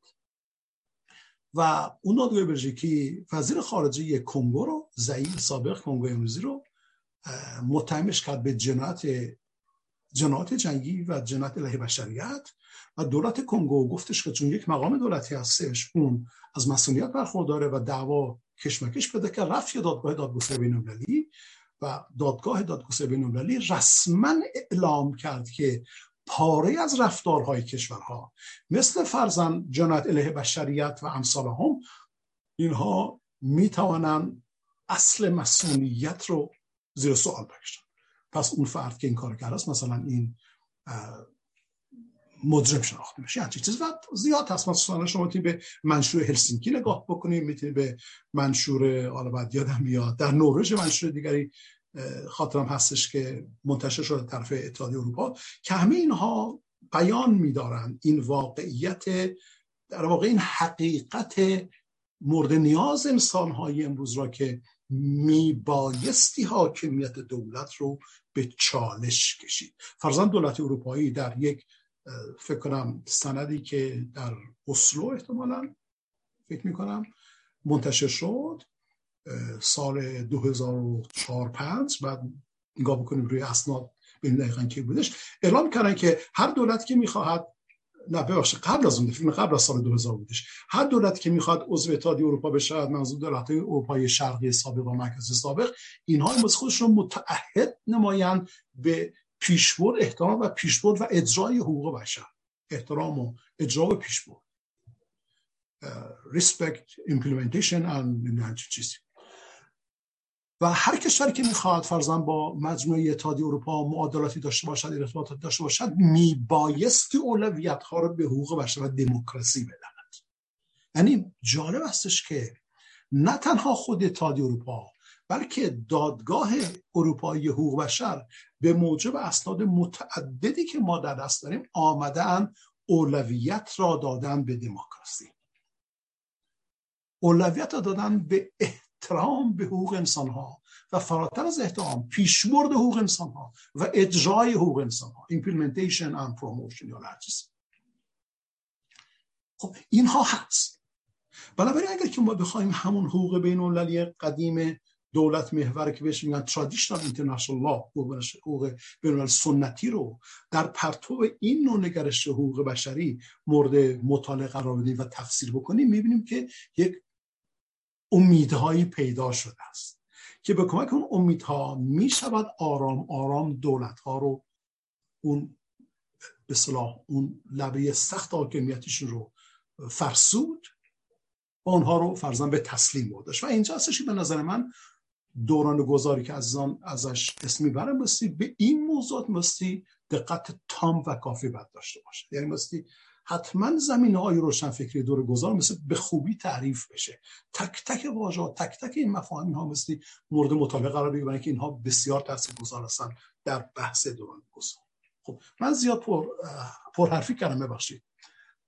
می‌خوام جمعندی کنم و وارد بخش سومش فقط خیلی کوتاه چند نکته رو عرض بکنم و در خدمت شما هست خب ببینید این حقوق بشر حقوق بین الملل هست که خدمت شما عرض کردم. دولت محوره حاکمیت محوره. و تمامی اسناد حقوق بین المللی موجود محکم استوار الزام آور بایندینگ میگن که دولت حاکمیت ولا غیر افراد کلا مثل تابع حاکمیت دولت باشن. از طرف دیگه ما در شرف تغییراتی که داره در جامعه جهانی بروز می‌کنه و اتفاق میفته می‌بینی که دریچه های امیدی داره باز میشه. یعنی حقوق بین داره آرام آرام از اون خشک بودن اصطلاحات حقوقی textual reading of conventions و غیره داره خارج میشه و به دلیل ظهور فاکتورهای غیر حقوقی داره آرام آرام تسلیم میشه در مقابل اراده مردم. اما این تسلیم هنوز اتفاق نیفتاده نیفتاده دارد تسلیم میشن آرام آرام این زمینه ها دارد در واقع فراهم میشه. اینجاستش که یک چالشی در پیش روی از آن اتفاق میفته مثل دقت داشته باشم این هستش که به لحاظ هستن رخدادهای جهانی حالا من از واژه ontology استفاده می‌کنم. میگم ontologically speaking وقتی ما نگاه می‌کنیم به دنیا می‌بینیم که داره تحولات اتفاق میفته و خیلی هم سرعت گرفت این تحولات و اینها دارن اون پیش زمینه های قبلی حاکمیت دولت رو به سختی مورد پرسش قرار به چالش می‌کشن. و سرعتش هم خیلی زیاده. مثل مثلا در سیرالئون اون کودتا اتفاق افتاد. در هایتی اصلا چرا بگیم سیر هایتی؟ آریستید اون جان برتان آریستید رئیس جمهور هایتی بود. ایشون تحصیل کودتا برکنار شد. نظامی این کار کردن. جامعه نورلی عکس نمانش داد. اونا رو بنش کردن. تحریمش کردن. بهشون اجازه ورود به جامعه المللی دیپلماتیک و غیره ندادن. به گونه ای که کودتاگران در سال 1994 تسلیم شدن و آریستید برگشت به قدرت به عنوان یک حکومتی به عنوان کسی که برگزیده شده و دستی مردم دموکراتیکی به شکل دموکراتیک حالا البته هایتی نمونه خیلی کوچیکی هستش. ما در عرض هستش که این رخدادها در اتفاق میفته یعنی جامعه الملل در از اون پیش زمین های قبلیش داره آرام آرام فاصله می‌گیره و میره به جایی که امیدوار هستیم در انتهاش انسان ها تنها مرجع تصمیم گیرنده در همه ابعاد زندگی بشری باشن اما در حالی که در هستن موجود آنتولوژیکلی این تحولات در اتفاق میفته دانش مرد به فهم این تحولات در همون مایای ایستا و عقب مانده خودش گیر کرده است. کسانی که به عنوان تحلیلگر به عنوان گزارشگر به عنوان متفکر دارن صحبت می‌کنن به لحاظ معرفت شناسی این مسائل هنوز به اون مفاهیم کهنه و قدیمی چی میگم متوسل میشن. چسبیدن و حاضر نیستن که از اونها جدا بشن. تا بتونن آروم آروم راههایی رو باز می‌کنن برای بشریت مظلوم. برای انسان دردمند که خودش رو از اون ستمه های تاریخی بتونه آرام نجات بده. خب این مشکلات وجود داره. این وظیفه است که جامعه مدنی بعد بگیره حالا بعد چی کار کرد واقعا؟ من چند تا نکته رو خیلی کوتاه در بخش سوم ارزم برای دوستان عزیز خیلی کوتاه عرض می‌کنم و بعد دیگه خودتون شما هر که مستد ببینید اولین نکته که از آن عرض بکنم در پرتو تحولاتی که در اتفاق میفته در جامعه بین این هستش که ما فرزن نگاه داشته باشیم به یک اعلامیه به نام اعلامیه حقوق بشر Declaration of Human Rights and Program of Action در 1993 در وین که تقریبا جایگزین اعلامیه جهانی حقوق بشر شده است. در ماده پنجش میگه که تمامی مجموعه حقوق بشر شامل حق حقوق مدنی، سیاسی، حقوق محیط زیست، حق تعیین سرنوشت و همش ما بیش از 300 مقوله حقوق بشری داریم. اینها به هم دیگه پیوسته متقابلا پیش برنده و غیر قابل تقسیم است. یعنی در سال 1993 جامعه بین‌المللی به این نتیجه رسیده است که اگر فرزن هر نوع مفهوم حقی برای دولت مثال دارم می‌زنم ما می‌خوام متصور باشیم اون حق نمی‌تواند منفک و جدای از حقوق بشر انسان ها باشه و یا فرزن همون اعلامیه حقوق بشر و برنامه اقدام سال 1993 به گونه شگرف و بینظی در ماده هشتش بیان میدارد که دموکراسی ببین اولین بار که واژه دموکراسی وارد ادبیات حقوق بین میشه. دموکراسی توسعه و حقوق بشر اینها با هم دیگه پیوسته هستن یا اینویزیبل ایندیویزیبل نمی‌تونن جدا بشن.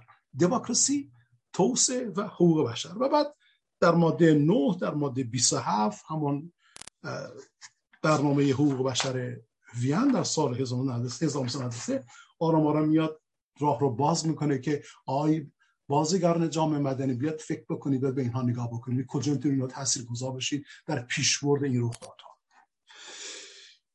به صورت من عبور می‌کنم از عزیزان تقاضا می‌کنم. نگاهی داشته باشن اگر که واسهتون امکان پذیر هست به کنفرانس امنیت و همکاری اروپا در سال که بود نمی‌دونم قبل از پایان قبل از انتهای جنگ سرد که در هلسینکی برگزار شد که ده اصل رو به شکل منشور برای دنیا تعریف کرد.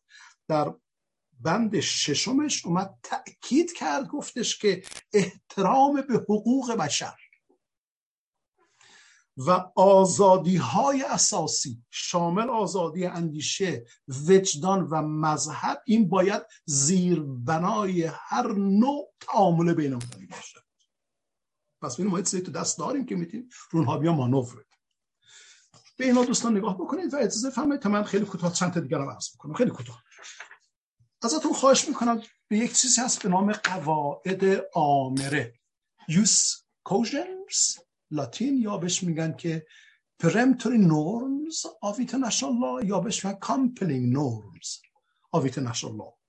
اگر بشه به این نگاهی داشته باشید دوستان عزیز نگاه بکنید به ماده 53 مقابل نامه حقوق ماهدات سال 1969 قواعد آمره یکی از زیبایی های حقوق بین معاصر هستند که داره پایه های اون حقوق به حقوق بین دولت حاکمیت محور رو به چالش می‌کشه. و من عزیزان حتما تقاضا می‌کنم ازشون که دقت داشته باشه اینا چی هستن. قواعد آمره قواعدی هستند که به موجب همون ماده 53 حقوق مقاومت حقوق معاهدات اینها قواعدی هستند که تحت هیچ شرایطی نمی بایستی نادیده گرفته بشن نمی بایستی نقض بشن. و اگر دولتی قواعد آمره یعنی یوس کوژنز ها به فارسی بهش میگن جوس کوژنز اگر دولتی اون قواعد آمره را نادیده بگیرد مسئولیت حاصل از نادیده گرفتن آن قواعد آمره مسئولیتی است در مقابل کل خانواده بشری. یعنی اینکه دولتی که می آید قواعد آمره مانند فرزن ممنوعیت شکنجه ممنوعیت جنگ کارانه ممنوعیت سرکوب مردم و امثال هم رو مرتکب میشه اون دولت نه تنها مسئول در قبال قربانیان بلکه اون دولت در قبال کل در قبال کل خانواده بشری مسئول هستش. یعنی که وظیفه جامعه جهانی هست. وظیفه خانواده بشری هست که بیا دولت متخلف رو به چالش بکشه حتی به دادگاه بکشه. بنابراین قواعد عامل رو میگن که اصطلاحا پیوند دارن با نوعی دیگر از قواعد که معروف هستن به نام قواعد ارگا اومنس بهش میگن obligation ارگا یعنی اینکه اگر دولت اون قواعد عامره که از درون حقوق بین نوشت نمیدن از درون حقوق طبیعی اومدن بیرون. فرضاً میگه شما عدالت خواه باشید. ظلم نکنید جنایت نکنید نسل کشی نکنید. آدم اینقدر شکنجه نکنید تو زندان ها اینها مستاق های قواعد عامره هستن. اگر دولتی آمد و این قواعد عامره را نقض کرد اون دولت مسئولیتش در قبال جامعه بین‌المللی مسئولیت ارگامنسه یعنی اینکه اگر قربانیان هم بیاین اجازه رضایت بدن میگن خیلی خب ما اون دولت بخشیدیم. من دولت مدزد خانواده و فرزند نابود کرد اعدام کرد کش شکنجه کرد من میبخشم اشکال نداره خب برو دنبال کار زندگی. جامعه بین‌المللی میگه من کار نمی‌کنم. برای اینکه به موجب قواعد آمره اون دولت های متخلف آمدن. اون زیربناهای بنیادین انسانی جامعه بشری رو اینها نادیده گرفتن به اون خسارت وارد کردن. و این خسارت ها مایه شک شدن مایه تکان شدید به وجدان بشریت شدن و اینها بایستی محاکم بشن که اتفاقا دادگاه کیفر بینونلی و حقوق بشر دوستان بینونلی دورنه این مفاهیم دوستان از ببینید که من در اینجا از فرصت استفاده کنم بگم که من ندیدم که ضرورت عبور از استبداد به سمت دموکراسی مشمول قواعد آمره بوده باشد. اما تصورم بر اینه که ما با یه مقداری نگاه دقیق تر تفسیر دقیق تر می توانیم بگوییم که وظیفه برای مشارکت در دوران گذار برای کشاندن یک به تسلیم کشاندن یک دیکتاتور برای آزادی مردم و دموکراسی می‌تواند مشمول اینو وظایف بین‌المللی باشد که اسمش می‌ذاریم قواعد آمره نکته دیگه چند point فقط عرض بکنم. این استش که دوستان به اصل صلاحیت جهانی universal jurisdiction حتما عنایت داشته باشید. من یه ساعت در تلویزیون میان داشتم و یک مقالم نوشتم حالا احتمالاً میفرستم به خدمت شما اگر مایل بودید احیانا یک لطف بکن نظری داشته باشیدش اصل صلاحیت جهانی universal jurisdiction این استش که اگر یک عملی از سوی یک دولتی اتفاق بیفتد با علم برای اینکه دولت از حق حاکمیت برخوردار است. اگر آن عمل وجدان بشری را تکان بدهد شاک بدهد اعضای اون دولت در هر کجای دنیا که سفر بکنن خارج از مرزهای ملی خودشون دادگاه های دیگر کشورها دارای صلاحیت جهانی هستن تون افراد رو بین جنایتکار دستگیر بکنن و مجازات برسونن. بحث فوق مفصلی هستش که الان باز من اینجا نمی‌تونم توضیح بدم. ولی در رسانه محترم میهن احیانا عرض بنده هست برای یک ساعت صحبت کردن. اگر دوستان مایل باشن می‌تونن نگاه بکنن. اصل صلاحیت جهانی می‌تونه کمک بکنه به جامعه مدنی تا ببینه که چگونه می‌تونه این شرایط گذار رو تسریعش کنن. چگونه می‌تونه یک راهی رو باز بکنن موضوع بیشتر مورد بررسی قرار بگیره مورد تفکر قرار بگیره تفحص قرار بگیره تا آرام آرام بتونه دوران گذار تسریع بشه. شاید یکی دو دقیقه من بیشتر صحبت نمی کنم من هرچند که نظریه های مسئولیت بین دولت ها هنوز توسط جامعه بین به طور کامل مورد تصدیق قرار نگرفته است. برای اینکه ما یک مقابل نامه داریم در خصوص مسئولیت بین دولت ها که هنوز درفته الان چهل سال درفت دارن رو بحث می‌کنن کشور جهان و به نتیجه نرسیدن. اما شواهدی وجود داره مثل فرزن بونافایدی بهش میگن بونافیده در لاتین. که جزء عناصر برجسته حقوق بین هست مثل اصل حسن نیت به عنوان مثال مثل اصل وفای به عهد پاکستان سرواندا و اینها رو ما می‌تونیم ازشون استفاده بکنیم و بگوییم خیلی خب تو دولت که داری مردم رو سرکوب می‌کنی له و لورده می‌کنی و گوش بده بدهکار اون فریاد دادهای مردم نیست. تو به موجب این عرضه بنده این مسئولیت رو داری و ما می‌تونیم تو رو حداقل بیام حداقل به چالش بکشیم. اگرچه دستام هنوز به تو نمی‌رسن. و من آخرین عرضم این استش که یک اصل دیگری ما داریم در حقوق بین که من دیدم جالبه که حالا از براساس فهم بنده توی زبان فارسی کمتر بهش توجه شده. بهش میگن که اصل اصل احتمام چه میگن؟ دو دیلیجنس فارسی حالا هرچی میشه. خواستم فکر کنم اصل احتمام ورزیدن دولت ها یک بحث فوق العاده جالبی هستش در حقوق بین که میگه دولت ها مثل تمامی سعی و کوشش خودش رو به کار بگیرن تا فرزن تعهدات مندرج در منشور ملل متحد در اسناد حقوق بین الملل در اسناد حقوق بشر و رو همه رو مثل به اجرا در بیارن. پس اگر دولتی این احتمام رو انجام نده طبیعتا مسئولیت هایی بهتش قرار می‌گیره که مثل رو خیلی کار من بخش هم خیلی پرحرفی و خیلی تند تند حرف زدم. اگه می‌خواستم تو محدوده کوتاهی که بر من نظر گرفته این را توضیح داده باشم. حالا تک تک این عرض منده میشه بعد اومد بازش کرد. از که مایل هستن می‌تونم بیان یکی که باز بکنه وقتی ببینید چه دریای بزرگی پیدا میشه و چقدر میشه تو اونجا ما افتاد. آخرین ارزمنده حالا بعد چی کار کرد؟ حالا بعد از همین رو بعد چی کار کرد؟ من پیشنهادم این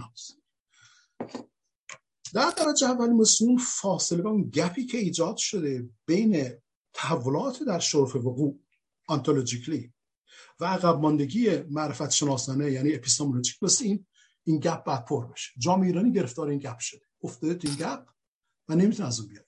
نمی‌تونه بیاد. من که نگاهش با تورات جهانی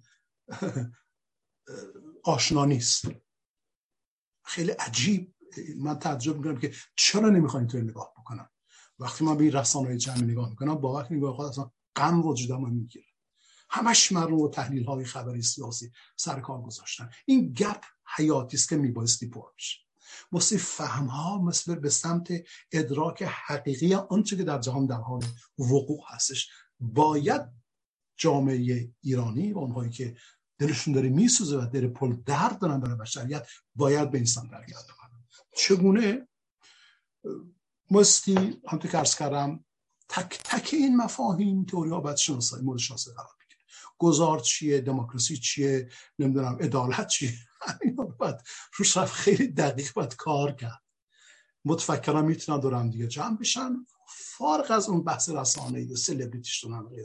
واقعا میان بیشتر تک تک اینا رو روش کار بکنن به نظر من میزگل ها کنفرانس ها هر چیزی تا آرام آرام بتونه یک افق نوینی باز بشه. و بنده از این بابت دو خصوص حساس هستم نرز می‌کنم اینکه وقتی که این تلویزیون رو روشن می‌کنیم می‌بینید که این رسانه های مخصوص رسانه پولدار و مسلط تمامشان تحلیل های خبری. و مردم در یک سطح بسیار سوپرفیشیال قرار دادن و آنها وارد جهان بهش میگن پست تروف. پست رو آشنایی باشید یا نه. جهان پسا حقیقت. یعنی جهانی که اندیشه های مردم مورد استعمار رسانه قرار می‌گیره و مردم رو اجازه بهشون نمیدن تا مفاهیم بنیادی رو بتونن درک بکنن. بایستی تلاش بشد که از این به نظر من از این گپ ها از این گودال ها خارج بشن. و در نهایت من فکر می‌کنم که مسی مقداری صحبت و بحث بیاد جنبه آموزشی به خود بگیر یعنی واقعا کسانی که متخصص هستن بیان کنار هم بشینن و دست در دست مردم با هم دیگه بیان بحث رو باز بکنن و مردم تو درگیر بشن. تا از طریق این تعامل از طریق این دالوگ دالوجیکال ویزن دالوجیکال ریزن بشد آرام آرام یه فضایی رو باز کرد برای آینده ایران. این کل عرض بنده بودش. امیدوار که در حد توانم انجام وظیفه کرده باشم. من در خدمت شما هستم. بسیار سپاسگزارم از شما جان مسعودی در اتاق زوم اولین نوبت رو سرکار خانم فرزان دارن بفرمایید خواهش می‌کنم. خانم فرزان. خسته نباشین. عرض می‌کنم خدمت میهمان عزیز تشکر می‌کنم از بابت بحث ساختارمند و در واقع منسجمی که در خصوص این اطلاعات و این دانشی که ارائه کردین بسیار از بابت تحلیل ساختاری سپاسگزار هستم. بحث رو خیلی خوب شروع کردید و به پایان رسونید اطلاعات دستبندی شده. ممنون و متشکر ولی خب به حال حتما این احساس رو در پایان این جلسه همونطور که خودتون هم اعلام کردین همه دوستان و عزیزان بیننده و شنونده و حاضرین دارند که خب ظاهرا قوانین حقوق بین الملل آب پاکی رو دست همه مبارزان در حال گذار از استبداد به دموکراسی ریخته و امروز میشه گفتش که خود قوانین سنتی حقوق بین الملل ظاهرا ضد دموکراسی هست و ضد دموکراتیزه شدن کشورها هست. و اونجور که شما فرمودین قوانین حقوق بین الملل قوانین هارد لا هستش و تمام قوانینی که تحت عنوان مقابل نامه معاهده نامه قرارداد اعلامیه اینا همه سافت لا هست و اصلا هیچ زمانتی برای اجرای اون در حاکمیت های مخصوصا مستبد وجود نخواهد داشت. اگر ما بخوایم به این برسیم که به دنبال کلید های از داخل این اعلامیه ها باشیم که بلکه بارقه ایجاد بکنه. باید بگم که یک صد سال دیگه هم باید منتظر باشیم تا جمهوری اسلامی بعد از اینکه یک زمین سوخته تحویل در واقع همون نیت خودشون رو اجرایی کردن تحویل دادن. ما بتونیم این کارها رو بکنیم. ضمن اینکه سالهاست اپوزیسیون داره بحث های گفتمانی اندیشه‌ای کلاسیک آموزشی رو انجام میده. و طبق اون مطالبی که ارسال کرده بودید و من خوندم در خصوص دموکراسی هم شما اشاره کرده بودید به بحث بحثی که در واقع به نوعی از هانتینگتون فکر می‌کنم اشاره کرده بودید که عملا رویای دموکراسی دموکراسی یک رویاست تا زمانی که یک سری اصلاحات بنیادینی در حوزه های مختلف اقتصادی اجتماعی برابر جنسیتی و اینها ایجاد نشه. یعنی دورنما یک دورنمای بسیار مبهم و یک حرکتی در مه هست که ما اصلا نمی‌تونیم تصوری داشته باشیم و این برای کسانی که دارن مبارزه می‌کنن بسیار جناب مسائل خیلی معیوس کننده است که ما می‌بینیم که خب صد درصد حاکمیت مستبد و دیکتاتور ایران احاطه بر این قوانین داره و با همین پشتگرمی این قوانین غیر دموکراتیک داره. این بلاها رو سر ملت در میاره. از سوی دیگه ما خودمون داریم منفعل بودن و پاسیو بودن قوانین حقوق بشری رو هم می‌بینیم که عملا کاری به خصوص و جدی نمی‌کنن. فقط اعلامیه صادر میشه محکومیت اعلام می‌کنن. حتی نمی‌تونن از یک اعدام جلوگیری بکنن. در چنین شرایطی ما اپوزیسیونی داریم که دارن تلاش می‌کنن بلکه بتونن در یک مسیری در آلترناتیو سازی قرار بگیرن.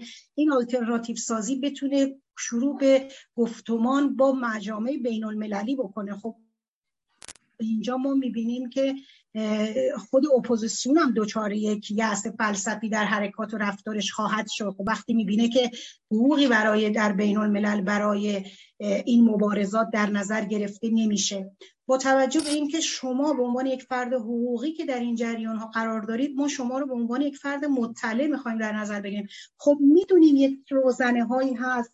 مسئولیت ها ممکنه قوانینی به وجود بیاد که مسئولیت دیپلماسی رو از بین ببره یا مثلا ولی خودتون می‌دونید کار خیلی محکمی نمی‌تونه انجام بده. به عنوان یک فرد مطلع و آگاه که این همه هم الان ما تو این جلسه در واقع انرژی های منفی گرفتیم از این همه اطلاعاتی که شما حقیقت هایی رو گفتیم حقیقت های تلخی که خب از دست گریخته همه می‌دونستیم. شما فکر می‌کنید در واقع مسیر مبارزه با توجه به این شرایطی که الان شما تعریف می‌کنید برای مبارزان داخل ایران چه آینده ای رو میشه ترسیم کرد؟ آیا واقعا هیچ امیدی وجود داره آقا این مسائلی؟ ما که در خارج هستیم و می‌خوایم تلاش بکنیم گفتمان سازی کنیم آلترناتیو سازی بکنیم. برای یک اتفاق خوب دوچار یک همچین آگاهی هایی که میشیم واقعا پامون میچسبه به زمین. خب، حالا دیگه شما بکن مردم داخل می‌خوان به چه چیز؟ و این جوری که جمهوری اسلامی به راحتی داره جولان میده به قول معروف و چنین بلاهایی رو سر مردم در میاره. یک نمی‌دونم شما که همه رو بستید. نمی‌دونم الان چه کار میشه کرد. این اینا خیلی ضعیف بود در مقابله با اون همه بی‌اعتنایی که قرار در حقوق بین الملل به سرنوشت داخل ملت ها بشه. آیا نتیجه ای میشه که اپوزیسیون هم اگه بخواد دخالتی بکنه دیگه بدتر از همیشه میگن شما حق ندارین به امور داخلی کشور دخالت کنید مثلا ساخت یک آلترناتیو در این شرایط می‌تونه مورد تایید مجامع حقوقی قرار بگیره؟ سپاسگزارم. خیلی ممنون هستم. متشکرم. در اولم عرض کردم که صحبت من ممکنه خیلی نتیجه روشنی رو برای شما نتونه داشته باشه. متمامتری میام روی اون پتانسیل های موجود تکیه بکنه ببینید به نظر من دی من فر مطلع نیستم و یادم عادی هستم مثل همه بقیه بر در حال یک بذات خیلی ناچیزی دارم. در اون حدی که توان داشته باشم در اختیار عزیزان قرار میدم و هم میشم از همه تقاضا می‌کنم که بیاید به چالش بکشید اگر که ما خطا می‌کنیم. ولی اگر فکر می‌کنید که جای هستش بتونید اندیشه باز بشه بیان دست به دست هم بگذاریم و اینا رو بازش کنید ببینید من خانم عزیز مایل نیستم بیام به مردم حرفایی بزنم که عادی باشه و مردم هزار امید روش داشته باشم و به جایی نرسن. این وظیفه انسانی بنده هستش که بیام اونها که می‌دانم بیان بکنم. که ما متوجه دردها و موانع باشیم در نهال امید رو هم از دست ندیم. شما حساب بکنید که فرمایش خودتون 42 سال سه ساله که اپوزیسیونی هست و هیچ کاری هم خودتون فهمیدید که من نمیگم هیچ کار خب به حال اون کار واقعی صورت نگرفته است. برای اینکه من فکر می‌کنم شناخت درست به وجود نیومده یه مثال بزنم. اگر بخوام فلسفی به قضیه نگم چون من مقداری هم یه background هم فلسفه هست البته. میگن که اگر خوب اگر که امید امید باشه که برنامه عملی یا صحیح و دقیق برای رسیدن به اون وجود نداشته باشد انتهای امید میشه discomfort discomfort چیه؟ discomfort بزرگترین آسیبی است که به یک جامعه وارد میشه. به باور بنده جامعه ایران امروز گرفتار این discomfort شده. اینکه همش امید داشته است به این رسانه به اون گروه مرکز حقوق بشر اینجا مرکز دیپلماسی اونجا مرکز دموکراسی اونجا و این ملت سهم دیده درد کشیده سالها این امیدها رو داشتن. به هیچ کجا نست لذا ما بایست بیایم موانع رو دقیقا از مثل ذات شرط موجود رو باید بیام بشکافیم. واسه بقولیم همین خود شما بنده دیگران بیاد داگنوز بشه. و دردها چیست؟ آخه چرا اینطوری داره میشه؟ چرا تو داره اتفاق میفته؟ بعد از این دردها هستش ما می‌تونیم بیام آرام آرام یه دری چای رو باز میگه خیلی خوب. ما باید چی کار بکنیم یا مردم چه کار می‌تونن انجام بدن؟ حرف من بیش از سر این مسئله ببینید حقوق بین الملل این است که بنده خدمت شما عرض کرد اما کانتمپرار اینترنشنال لا داره یواش یواش یه زوای دیدی رو باز می‌کنه. و به مردم اجازه میده که اون زوایای دید رو درک بکنن در اون وارد بشن و آنها رو پرورش بدن و بنده مورد مداقه و نمی‌دونم چی میگن کنکاش قرار بدن. ضرورتا خودشون رو مسلح بکنن. چرا مردم جامعه اروپایی می‌تونن این کارو بکنن ولی چرا مردم ایران نمی‌تونن این کارو بکنن؟ چرا واقعا؟ پرسشم اینه. خب باید فکر بکنین دیگه واقعا چرا فرزن در همین کشوری که من زندگی می‌کنم به نام کانادا یا ایالات متحده امریکا هر کجایی شما می‌تونید حتی رئیس جمهور کشور نخست وزیر کشور رو به چالش بکشید به دادگاه بکشونید و چرا جای دیگه نمی‌تونید. من هر زمین هستش که عزیزانی که واقعا دل درد من دارن روی امیدهایی که بی دلیل شکل می‌گیره خودشون قرار ندن. بیان در رو بشناسن. سعی کنن بشناسن رو برنامه‌ریزی بکنن این مثال بزنم. این مرکز مطالعات عالی که من درست کردم به نام حقوق بشر و هر چیزی که یک دلار هم از هیچ کس نگرفتم. تمام به بودجهش از پس انداز اندی خودم. کلا تا حد رو اینا گذاشتم به راه اخیرا ما دست شروع کردیم به نام تورهای منازعه و مسال... چی میگن؟ منازعه و درگیری مسلحانه. و تعداد زیادی از دوستان افغان و ایرانی اومد تو این کلاس ثبت نام کردن. مثلا فوق لیسانس دکترا مثلا کنم زبان ساده اینها توضیح بدم که چه می‌شد که اختلافات شکل می‌گیره. و تمام توریش دارم توضیح میدم. الان باور بفهمید که دوستانی که با ما تماس می‌گیرن دارن میگن که اصلا نگرش هاشون عوض شده نسبت به موضوعات حتی من همین اخیرا ایمیل های دریافت داشتم که تصمیم گرفتم بیان تزشون راجع به این موضوع بنویسن این دوست عزیز من ارزم این هستش که ما گرفتار همون مشکله هستیم که عرض کردم. یه دفعه دیگه تاکید می‌کنم. دنیا داره به سرعت متحول میشه. به سرعت داره متحول میشه. به لحاظ واقعیت موجود. اما به لحاظ شناخت واقعیت موجود ما گیر کردیم توی جاهای تاریخی. از اون نمیام بیرون. فرضاً شما در نظر بگیرید که شرایط جهانی شدن. مثال شرایط جهانی شدن اومده تمامی مراکز قدیمی قدرت به هم ریخته. یعنی دیگه فرضاً در دنیای امروز در راتن نمی‌دونم واشنگتن ممکن استش که مرکز تعامل قدرت نباشه.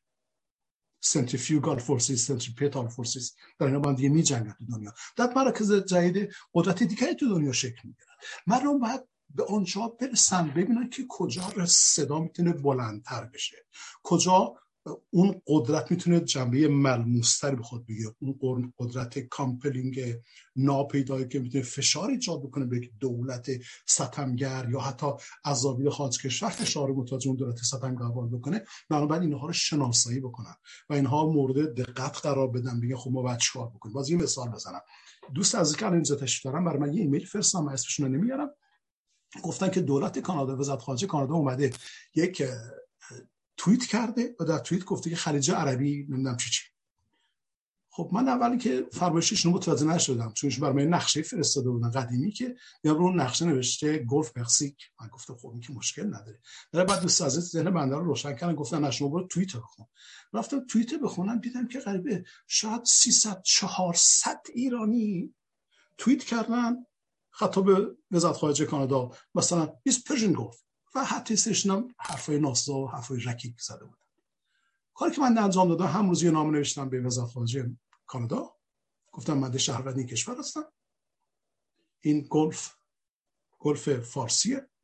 و استناد کردم به چند تا از کارهایی که کارشناسان ملل متحد نوشته بودن برای وزارت خارجه نوشتم و گفتم شما باید توییتتون اصلاح کنید. این ازم خانم عزیز من ارزم اینجاست. به باور بنده مستی نیروهایی که می‌خوان تلاش بکنن تا مردم از ستم رهایی پیدا بکنن. ما که به حال اینجا جامون نسبتا مثل ایرانی ها نیستش تون کشور گیر کردن. اگر واقعا می‌خوان کمک بکنن برای رهایی عمر ستم دیده بایستی برن عمیق کار بکنن. حداقل بخشی از جامعه حداقل به قول آقای بسیار عزیزی که همیشه بنده محبت دارن همزمیشو ندیدم میگن که حداقل یک درصد از جامعه بسپره عمیق بتونه کار بکنه تا این موج جدید پیدا بکنه. ما شناخت نداریم نسبت به شرایط. ما مفاهیم رو نمی‌دونیم چی هست. دموکراسی هنوز نمی‌دونیم چی هستش. گرفتار مفاهیم کهنه شدیم. حتی تو این شرایط به سرعت در حال گذار جهان شدن اون مفاهیم دارن زامبی میشن. مفاهیمی که در استفاده میشه در علوم سیاسی در روابط بین الملل حقوق بین این همه نمی‌دونم نشنال بیسد هستن. اینا تو شاید جانشنان دارن توان خودش دست میدن. ما باید بتونیم از این فرصت ها استفاده بکنیم. مثال بزنم. همین الان می‌شد یک میزگری فرزن عزیزان دست به کار بشن. مثال اگه به مصرف مینانن یه میزگری با متخصصانی که میشستن برگزار بکنم بگن از خب شرایط گذار یعنی چی؟ حالا چیکار کرد شرایط گذار این تصریح پیدا بکنه. بتونه جلو بره.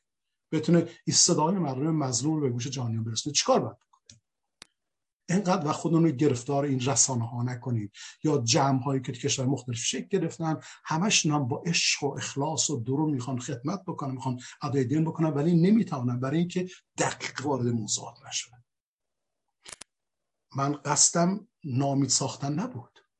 قصدم بیان این واقعیت ها بودش که با این شرایط خیلی سخته. خیلی سخته. تا وقتی که این دیدگاه ها وجود داره اونها محکم اونجا هستن ما بعد خود رو مسلح بکنیم به نگرش های جدید به فهم های جدید به نگاه های جدید. و این کار لازمش سختی کشیدن کار کردنه من در خدمت شما هست امید نش امید بتون دست ندی امید حتما هست. ما می‌تونیم از همین متن موجود استفاده ببریم متوسط متن موجود رو بشناسیم تا استفاده سپاسگزارم از شما.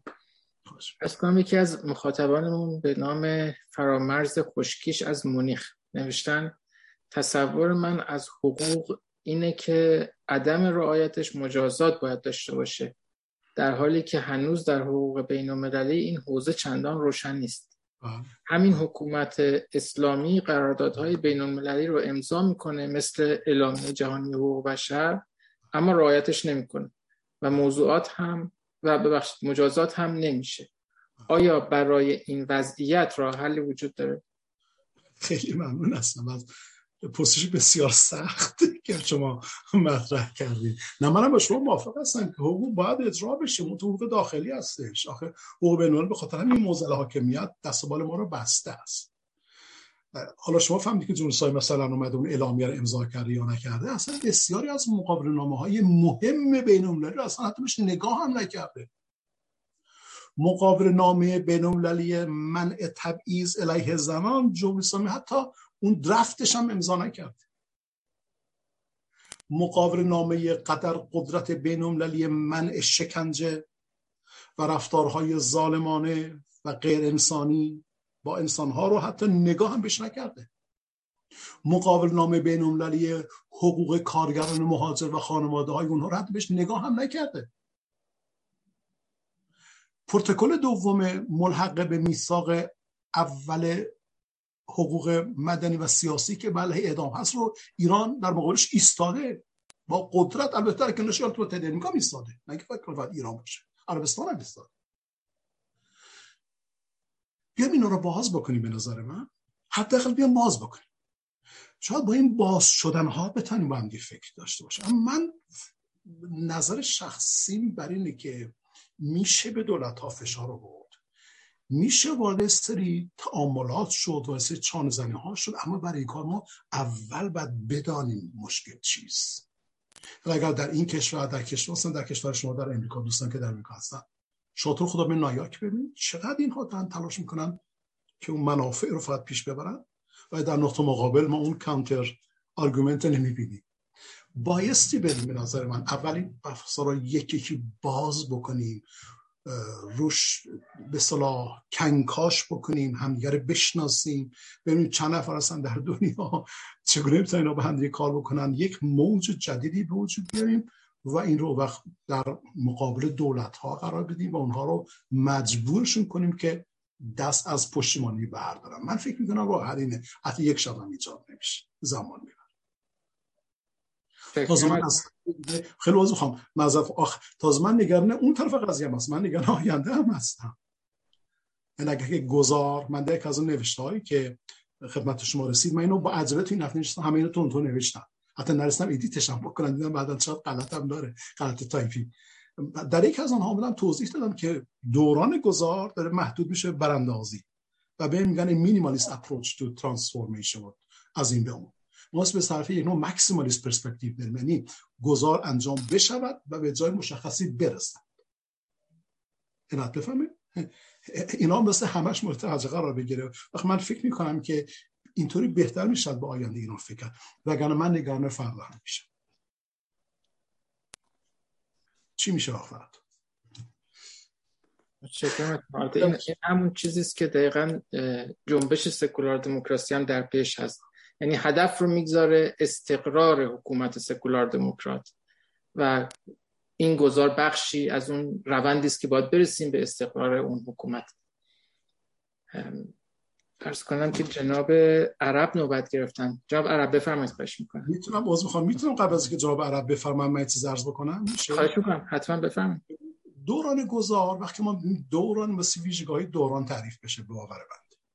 ببینید دوران یک فراینده. بنابراین مکانیکال نیست که از A به B به C به D بتونه حرکت بکنه استپ استپ یک فرایند دالوجیکاله نیاز به یک نوعی مثلا شکلی اجماع اقلایی باید داشته باشه که افراد در حوزه های مختلفی که هستن اینها نظرشون هم درگیر بشه به قول جان رالز یه چیزی شکل بگیره به نام overlapping consensus. یا بهش میگن دیالوجیکال مثلا ریزن. بیاد شکل بگیره که اون دوران اون فضای مورد نظر که بسیار می‌شد گذاشت دوران گذار یک فضای معناداری باشد که معنی در اون روشن باشه. و افرادی که در اون مسیر حرکت می‌کنن با مسئولیت و با آگاهی کامل مشارکت مؤثر و عملی داشته باشن تا دوران بتونه به خوبی سپری بشه و به اون اهداف مورد نظر دسترسی پیدا بکنه. لذا حتما به اینا مثل حتما بشود. میشه این روش بعدها بحث کرده یک جلسه. سپاس گذارم من خواهش می‌کنم. جناب عرب بفرمایید با سلام خدمت دوستان و تشکر از آقای دکتر مسائلی که دعوت ما رو پذیرفتن و در جمع ما حاضر شدن. خدمتون ارز کنم آقای دکتر مسائلی من دو نمونه که اخیرا تو این چند سال گذشته اتفاق افتاده رو طرح می‌کنم. و از شما می‌خوام بپرسم که چی بوده؟ یکی در مورد نیکاراگو یکی در مورد ونزوئلا هست یکی در مورد سوریه. در مورد ونزوئلا می‌دونید رئیس مجلس اومد به دلایلی اعلام کرد که رئیس جمهور چیز برکناره و دولت اعلام کرد و پنج و پنج کشورم به رسمیت شناختن این دولت رو. در سوریه وقتی که اون گروه آزاد تشکیل شد و اونا اومدن آلترناتیو اعلام کردن در مقابل اسد و دولت اسد. 130 کشور به رسمیت شناختن. حتی کرسی سوریه توی اتحادیه عرب رو دادن به همین گروه آزاد به ولی بعد از الان گذشته چند سال ما نه اون دولت ونزوئلا تغییر کرده نه دولت سوریه تغییر کرده و معلوم نشد این پنج و پنج کشوری که به رسمیت شناخته بودن و یا اون سر و سی کشوری که به رسمیت شناخته بودن چی شدن؟ آیا این همون یه, یه حرف فقط بوده که مثلا یه کشور اومده یه جریانی رو به رسمیت شناخته؟ نگاه کنید به رسمیت شناخته ها نه اینکه بیا, بیا مثلا بگه آره تو بچه خوبی هستی مثلا باری کلا اینو خیلی ممنون میشم اگر از جنبه حقوق بین الملل اینو بفرمایید. خواهش خیلی تشکر.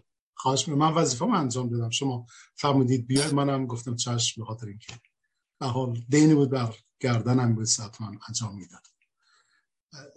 والا نمی‌دونم چه شکلی بعد آیا عرب عزیز بهش نگاه بکنم. نگران هستم که احیانا یک نظری رو بیان بکنم که اون نظر نادرست باشه. لذا شما عرض بنده رو با قید شرط و احتیاط بهش عنایت بفهمید ببینید هیچ جایگاهی از حقوق بشر در اون تحولات که شما فرمودید وجود نداره. اصلا جای حقوق بشر یعنی هم گفتمان حقوق بشر و هم حقوق بشر بین در اون دو واقع خالی است. این بفهم که وقتی ما حقوق بشر گاهی اوقات ما به گفتمان حقوق بشر نگاه می‌کنیم human rights مثلا discourse یا international human rights law هیچ کدوم اونها در اون تحولات جایگاهی نداشت. یک. آنچه که اتفاق افتاده است به باور بنده که جزئیاتش نمی‌دانم فقط موضوعات سیاست قدرت و چانه زنی های بین بوده است. و رقابت بین برای مثلا اصطلاح بهش میگن حفظ مناطق نفوذ رقابت بر سر مناطق نفوذ یا اصطلاح بهش میگن هجمون استابیلیتی می‌تونه این فاکتورهای مثلا رئالیستی توش درگیر بوده باشه. اما شناسایی یه خود بیشتر می‌تونه مورد توجه قرار بگیره. ببینید در نظریه های شناسایی دولت در حقوق بین الملل نظریه غالب این است که اگر یک دولتی باشد که بتواند مملکت رو تحت کنترل بگیرد یعنی حق حاکمیت خود را بگن بر اون مردم و سرزمین تحمیل بکند ارفانی مرزبنده و این دولت بتواند فرزن سیاست خاص رو در با اون مواضع ملی خودش اتخاذ بکند اون دولت هستنش نیاز به شناسایی ندارد نوشتن دیکلریتیو تیوری اون مهم نیستش اون دولتی کیه. آیا اون دولت چقدر خونخواره چقدر ستمگره چی هست؟ اصلا برای جامعه نورای مهم نیست. یه خود هستش. یه دی اومدن گفتن خیلی خوب ما میاییم. یه توری دیگری هست. میگن که ما بیام کانستیتیوت می‌کنیم ایجاد می‌کنیم. یه دولت میگی خب مثلا دولت که در اون کشورها هستش این از زاویه دید شناسایی ما هستنش اثبات می‌شود.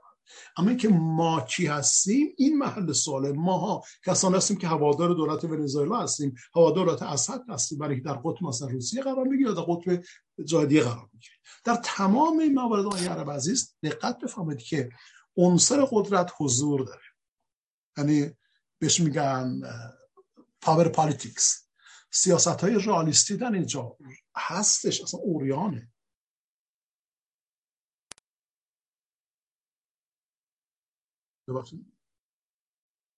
درست متوجه نشدم. صدای نویز بود. بفرمایید خواهش می‌کنم. یک نویز بود میامد من ساکتش کردم. بفرمایید. عرض من استش که این واقعیت هاست که در اتفاق میفته و این هست و اینها موانعی هستند بر سر راه رهایی بخشی مردم. من تمام عرضم این هستش که آیا واستی تسلیم شد در مقابل واقعیت ها ببینید واقعیت های پاور بیست آیا مثل تسلیم شد و هیچ کاری نکرد؟ یا مثل کاری انجام داد؟ بی تردید همه میگن که مثل کاری انجام داد. و اینکه ما انسان ها بدون ادراک درک دیگر اصلا نیتانیم انسان باش پس ما باید یه کاری انجام بدیم. پرسش بعدی برفته مثل ما باید چی کار بکنیم بیا فقط سعی بکنیم تحلیل بکنیم خبرها رو یا اینکه واقعا درگیر بشیم در یک شناخت عمیق تا به اون طریق بتونیم یک موج قدرتمند وجود بیاریم. که به عنوان مثال به عنوان مثال دارم عرض می‌کنم دارای اون نفوذ بشویم که به دولت های دیگر جهان این این نمی‌دونم این الهام را بدهیم این فشار رو وارد بسازیم به اراده اونها که شما مثلا از پشتیبانی اسد دست بردارید. یعنی جامعه مدنی باید به اون نقطه برسه. ولی جامعه مدنی کار خودش رو درست انجام نمیده به نظرم. یه موقع اولا در یه جایی گرفتار نمایش میشه فقط. یه خودش نمایشیه تازه من می‌بینم گاهی حتی ملازم میشه دوستان محترمی که روی نهایت عشق و اخلاص دارن تلاش می‌کنن برای راهی مردم اینها خیلی از چیزا رو نمی‌دونن. من خانم محترمی که در تلویزیون خیلی هوادار دارن صحبت می‌کنن خود منم اسماتشون خوشم میاد گاهی اوقات همسرم خیلی دوست داره منم گوش می‌کنم. حتی واژه کار برای نادرسته. من می‌بینم که گله های جامعه مدنی ایرانی مثلا وقتی که به جنات علیه بشریت استراب می‌کنن اصلا نمی‌دونن جنات علیه بشریت چی هست یعنی چی؟ چه موضوعات میاد جنات علیه بشریت رو فرمش؟ وقتی اینها میان موجهای بیریشه ایجاد می‌شوند در نظر کارشون. چون موجها بیریشه هستش به جایی نمی‌تونه برسه. وقت نتیجهش از طرف دیگه همون دیسکامفورت میشه. مردم همش امید دارن امید دارن امید دارن ولی متصال می‌بینن که ایوا هیچ کاری انجام نشده است. وقت ناامیدی بی تفاوت به جان مردم میفته و این بزرگترین خطری هستش که ما مثل حتما بهش توجه داشته باشیم.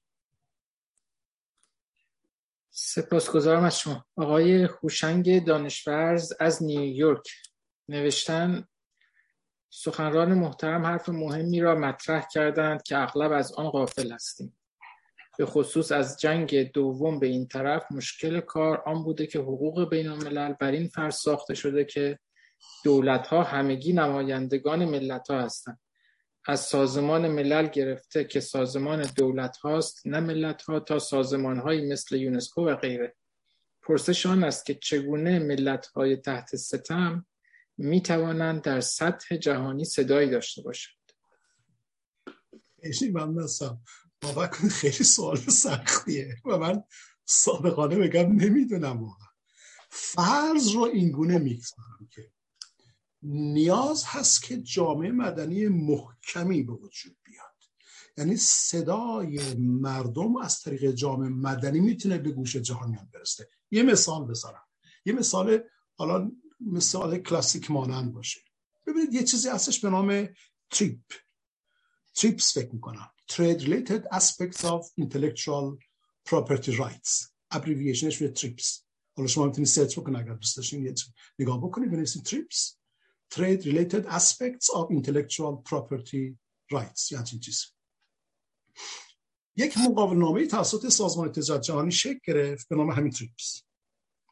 که به موجب این مقاوله نامه که از مقاوله نامه های محکم استخوندار binding هستش binding force داره گفته شده است که اگر یک کمپانی یک شرکتی یک کالایی رو تولید بکنه فرضاً این coffee رو درست بکنه. مثال دارم مثلا یک دارویی رو تولید بکنه مثل همین مدرنا فایزر و غیره یا حالا هر چیزی.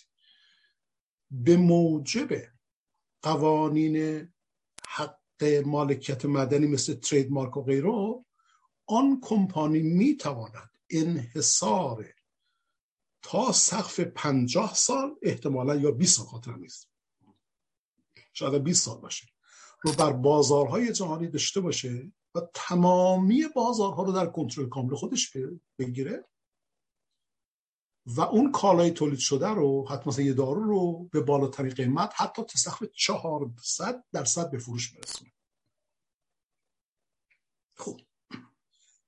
یه اتفاق جالبی افتاد. افریقای جنوبی در عذاب بود از این ویروس HIV ویروس همین که مال این مسائل جنسی ناستش اون داروی مربوط به همین جلو مبارزه به یا جلوگیری از این ویروس این در اختیار نه کمپانی امریکایی بودش که اینا یک کارتل بزرگ درست کرده بودن و بازار جهانی رو در کنترل انحصاری خودشون داشتن و تخطی از این انحصار تقریبا امکان پذیر نیست. تقریبا.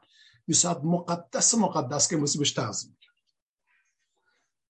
دولت افریقای جنوبی می‌خواست این داروها رو تهیه بکنه یا این پیشگیری رو تهیه بکنه برای ملتش نمی‌تونست. برای اینکه به خاطر همون تریپس میبایستی اینها رو حتما از اون نه کمپانی می‌خرید.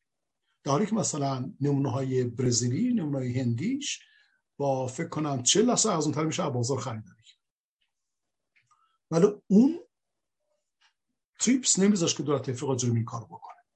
حتی آقای الگور که معاون رئیس جمهور امریکا بود در رأس یک کارزار بزرگ جهانی قرار گرفت. به دفاع از منافع اون کمپانی ها نه کمپانی برجسته ای که انحصار کامل بازار رو در دست داشتن. برای مردم ستمگیری افریقای جنوبی.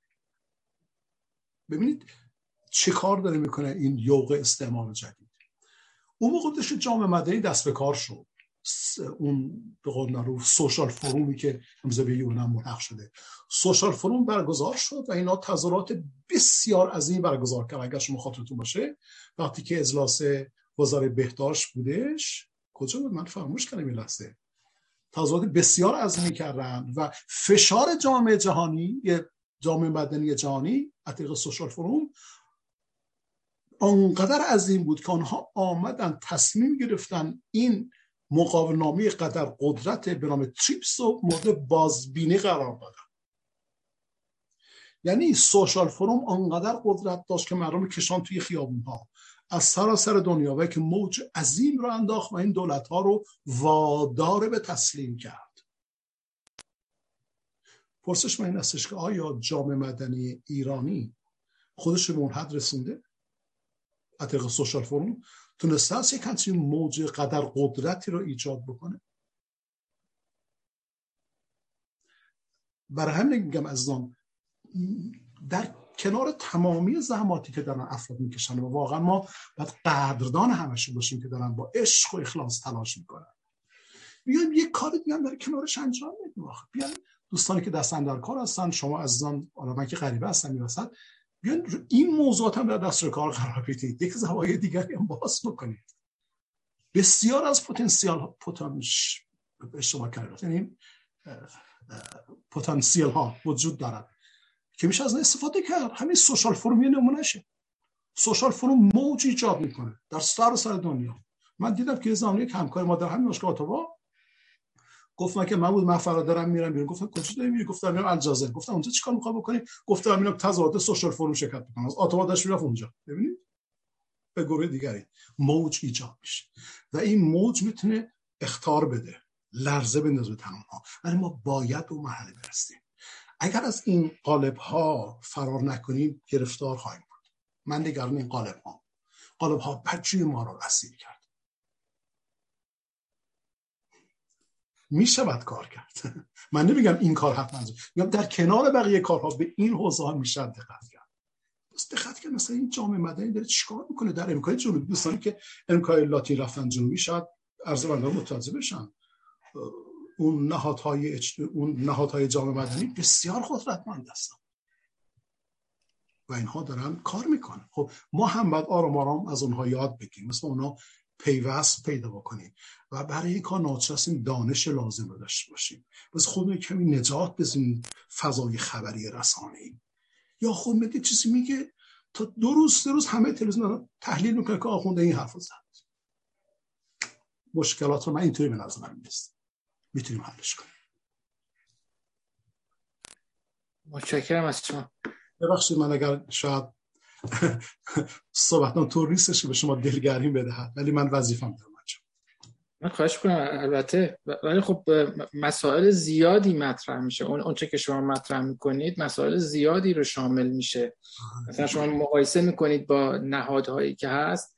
اصلا اون نهادها به جامعه مدنی به عنوان جامعه ای از نهادهای مدنی خودش یک حکومت دموکرات می‌خواد یک حکومت سکولار دموکرات می‌خواد که این نهادها به اون معنا بتونن در خود جامعه در درون ایران به وجود بیان.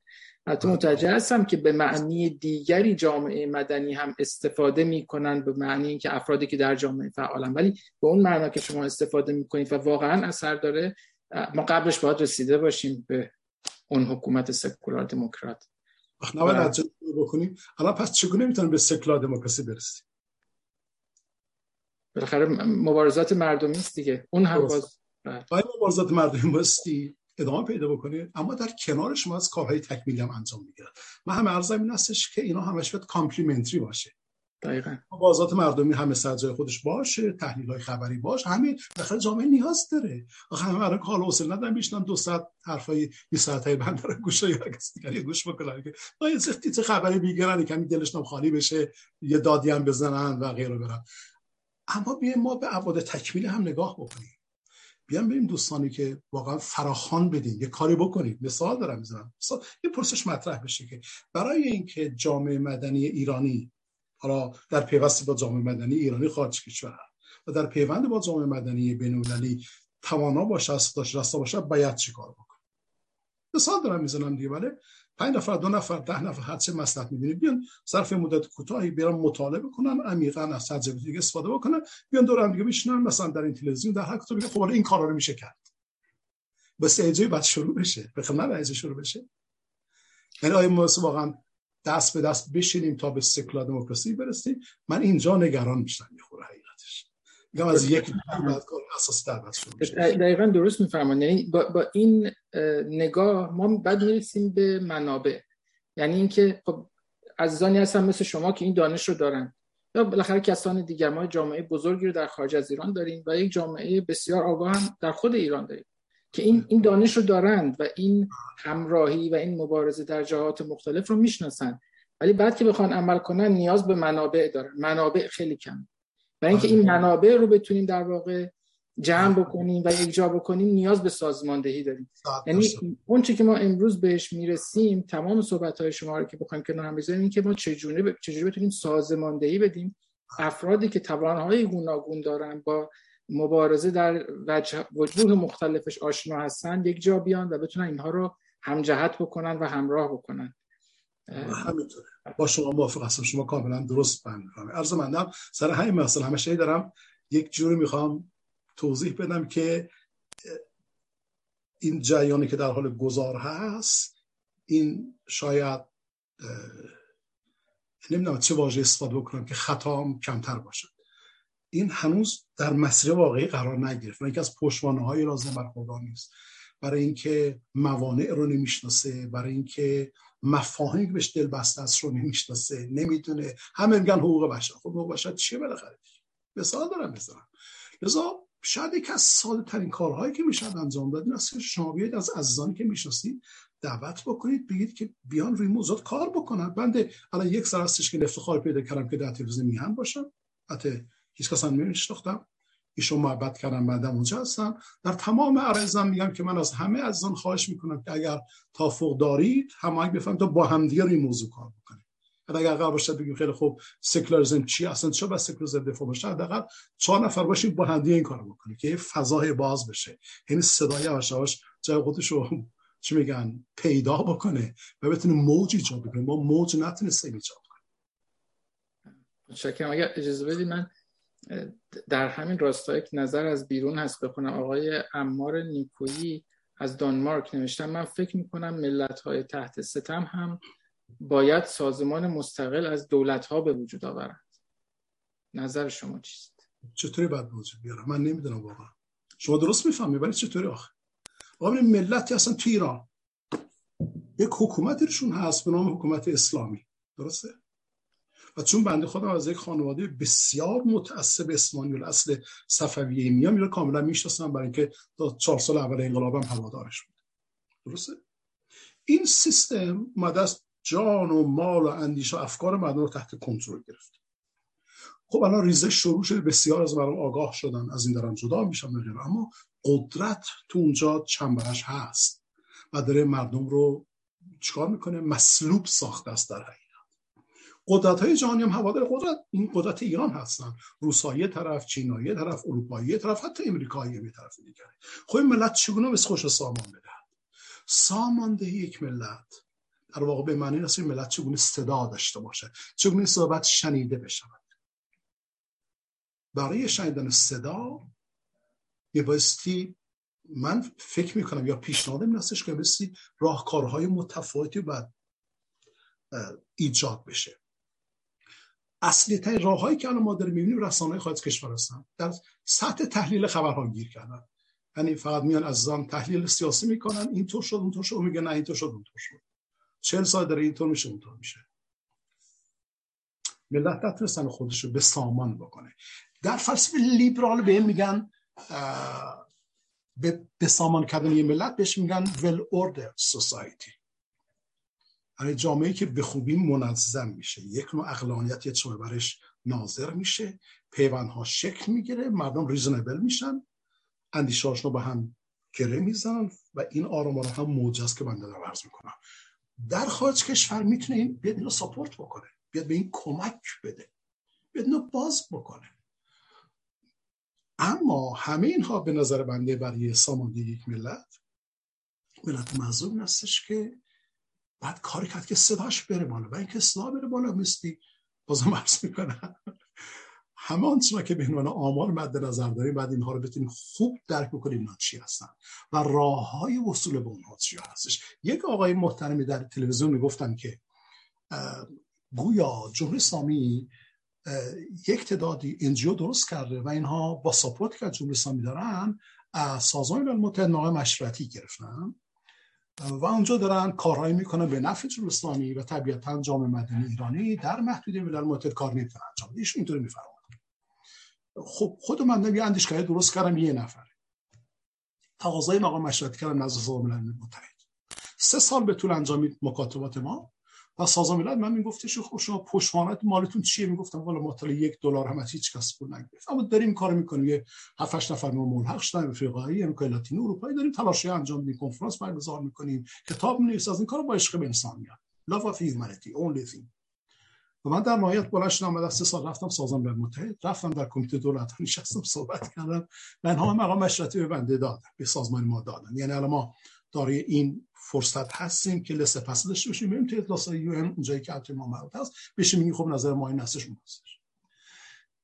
اون ملت ساز که دوست از اون میگن مستی به تمام این کارها باید آشنایی پیدا بکنن. بعد ملت آرامان خودش رو آماده بکنه که در کنار مبارزاتی که در انجام میده و به درستی هم باید انجام میده و باید هم انجام بده این زوایا رو مستی به پشتیبان در کنار خودش داشته باشد وگر من نگران حساماندهی میشم. سپاسگزارم از شما.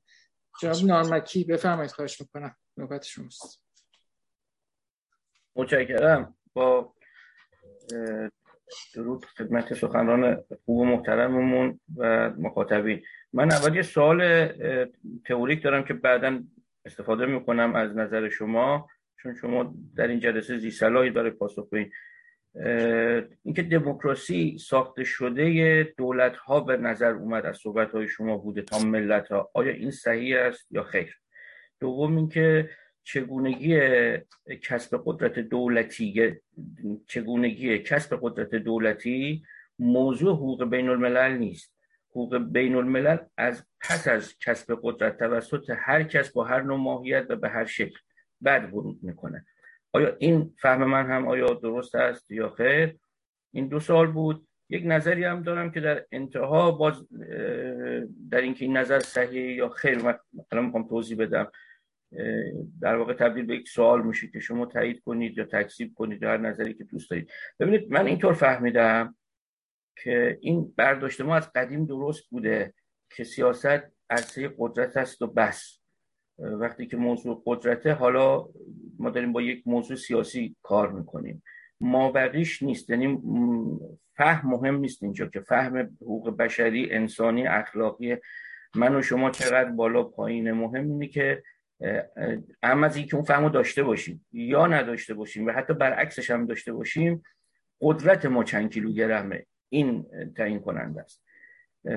بعد این توضیح می‌خوام بدم دو تا حکومت. من اگر شهروند طالبان میگم طالبان شهروند افغانستان باشم در, در ارتباط با طالبان خیلی موضوع پیدا می‌کنم که این حقوق بین الملل در ارتباط با طالبان چه جایگاهی داره. اصلا این حقوق بین الملل یعنی چی؟ الان من تو افغانستانم و یک گروهی حتی جنگ مسلحانه هم نکرد. جنگ تمام قد مسلحانه هم نکرد. فقط حضور مسلحانه داشت. با همه اون مختصاتی که شما بهتر از من می‌دونید. طالبان یعنی چی؟ و این اومد و اونجا رو گرفت و جهان نگاه کرد. و اگر من شهروند افغانستان باشم از این لحظه فکر نمی کنم اصلا پدیده ای هست به نام حقوق بین الملل مگر اینکه به درد کارهای نظری می‌خوره. ولی چنان که دولت یعنی برای طالبان حقوق بین الملل حتما وجود داره. اون طالبانیه باید حتما صحبت ها رو گوش کنه و ببینه که چه زوایایی داره برای استفاده از حقوق بین الملل چطوری می‌تونه به شکل دو فکتو به رسمیت شناخته شه و از این به رسمیت شناختن چطور می‌تونه برای کارهایی که می‌خواد استفاده بکنه و احتمالا یک تیم وکیل هم بگیره که پولش رو حالا قطری ها میدن یا مقدار پاکستانی هم نفرش رو میدن و کار خودش رو با تیم وکیلش پیش ببره. ولی اگر من اون شهروند افغانستانی باشم آیا من درست فهمیدم که چنان که یک ارتش آزادی بخشی درست بکنم که بتونه با طالبان بجنگه؟ احتمال داره نفراتی مثل شما بتونن تیم حقوق بین الملل برای اون باشن. آیا دفاع از یک, یک ارتش آزادی بخش علیه طالبان به طور مثال وجاهت حقوقی می‌تونه داشته باشه تا حقوقدانهایی که به هر دلیلی علاقه پیدا می‌کنن از اون ارتش آزادی بخش حمایت بکنن؟ بتونن حمایت کنن. این هم یک سوال دیگه. من از شما چنین چشماندازی رو می‌بینید؟ و در اینجا موضوع آخرم این هست که من خیلی کوتاه خواستم بگم به نسبت دوستان دیگه. ضمن این پرانتز که دوست عزیز من در اتاق از به کار بردن ارتش آزادی بخش اکراه کرد. گفت گروه آزاد. حتی اینقدر این رسانه ها بر ما مسلطن که حتی ما دوست نداریم بگیم که ارتش آزادی بخشی به وجود اومد و چون این ارتش آزادی بخش دچار مشکلاتی شد خب حالا از بین رفت شکست خورد یا کنترلش دست یک حکومت همسایه افتاد. دولت های دیگه هم که با اون حکومت مشکل داشتن اساسا اون رو از بین بردن. ولی ولی اون چی که به ما مربوطه انقدر تحت تاثیر شاید رسانه هستیم که حتی دوست نداریم بگیم ارتش آزاد بخش میگیم گروه آزاد. این من این مثال زدم از این تسلط همون بحث رسانه که شما گفتید در این میان یک جایی هم مخفول مونده. یک ارتش آزادی بخشی درست شد و در منطقه کوبانی حکومتی رو گرفته قدرتی رو گرفته. من هم خواستم اشاره بکنم که این رسانه ها هیچ علاقه به نشون دادن وضعیت اون گروه در اونجا ندارن. اینکه اونها چطور مشکلات رو رفع می‌کنن مثلا انعکاسش می‌تونه کمک بکنه به رفع مشکلات اونها. اصلا خوبن بدن چه می‌کنن در اونجا؟ ولی خب طالبان در رأس هست و دائما دارن در مورد که کدوم وزیر کی شده وزیر طالبان و چه تأثیری داره که این آقای فلانی بشه یا فلانی مرتب هم ما اخبار رو بله شما درست گفتید دقیقا. میشنوید اینها طرح موضوع بود و با این جنبندی که به هر حال اقدام برای مقابله با قدرت همچون که نایاک وقتی کار می‌کنه نایاک یک پشتوانه ای داره به طور واقعی و عینی به نام نظام جمهوری اسلامی. اگر اگر یک حقوق بین المللی کار کنه امیدوارم یک پشتوانه عملی داشته باشه که بعد بگه چون یک ارگانی هست من هم آمدم برای اون ارگان و به نفع اون ارگان کار می‌کنم. این مجموعه سوالای من بود. متشکرم. خیلی متشکرم. خب خیلی زیاد بود. من البته تنها فرد صلاحیت هستم من صلاحیت دار نیستم. بعد مختصرا که چیز برای در موردم در میون گذاشتم.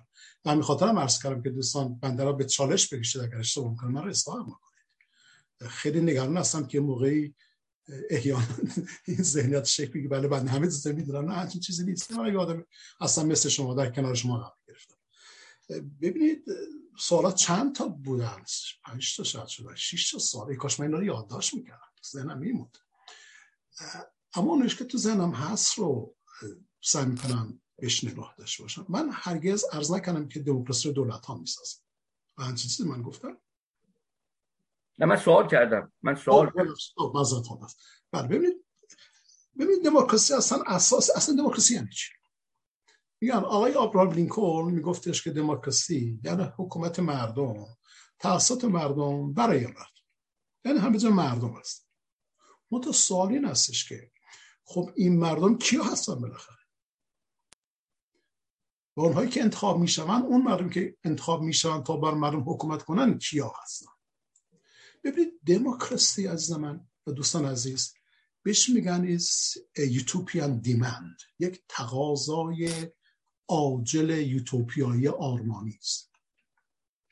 انسانهای جانبلبرستی از ستم و تباهی همه راه نجات را در دموکراسی جستجو می‌کنند و به درستی این کار انجام میدن ما نمی‌دانیم که اولا چگونه می‌شد به اون فضای دموکراتیک دسترسی پیدا کرد که گروه دوستان عزیز در اینجا دارن اون رو روش کار می‌کنن که اینا چگونه به اون مرحله می‌رسن؟ دومی مسئله این هستش که وقتی که دموکراسی کدام دموکراسی؟ شما اگر که به کارهای سوات میل نگاه بکنید آن لیبرتی مخصوصا کتاب معروفش در باب آزادی فریاد می‌زنه. که این دموکراسی ها خوشم لیبرال ها نگاه بکنید قرن ها. میگه این لیبرال دموکراسی تبدیلش هست به استبداد اکثریت. و این استبداد اکثریت باشه است اونهایی که همخوانی ندارن با این دیدگاه های اکثریت اینها همه به قول معروف مارجینالایز بشن با رانده بشن سرکوب بشن و غیره. با توجه مشکلات خیلی زیادی که در خصوص دموکراسی هستن میشه ساعت ها راجع بهش صحبت کرد و اتفاقا دوست از بنده خواستن که رو در رسانه میهن باز بکنم و این کار انجام میدم ده توانم.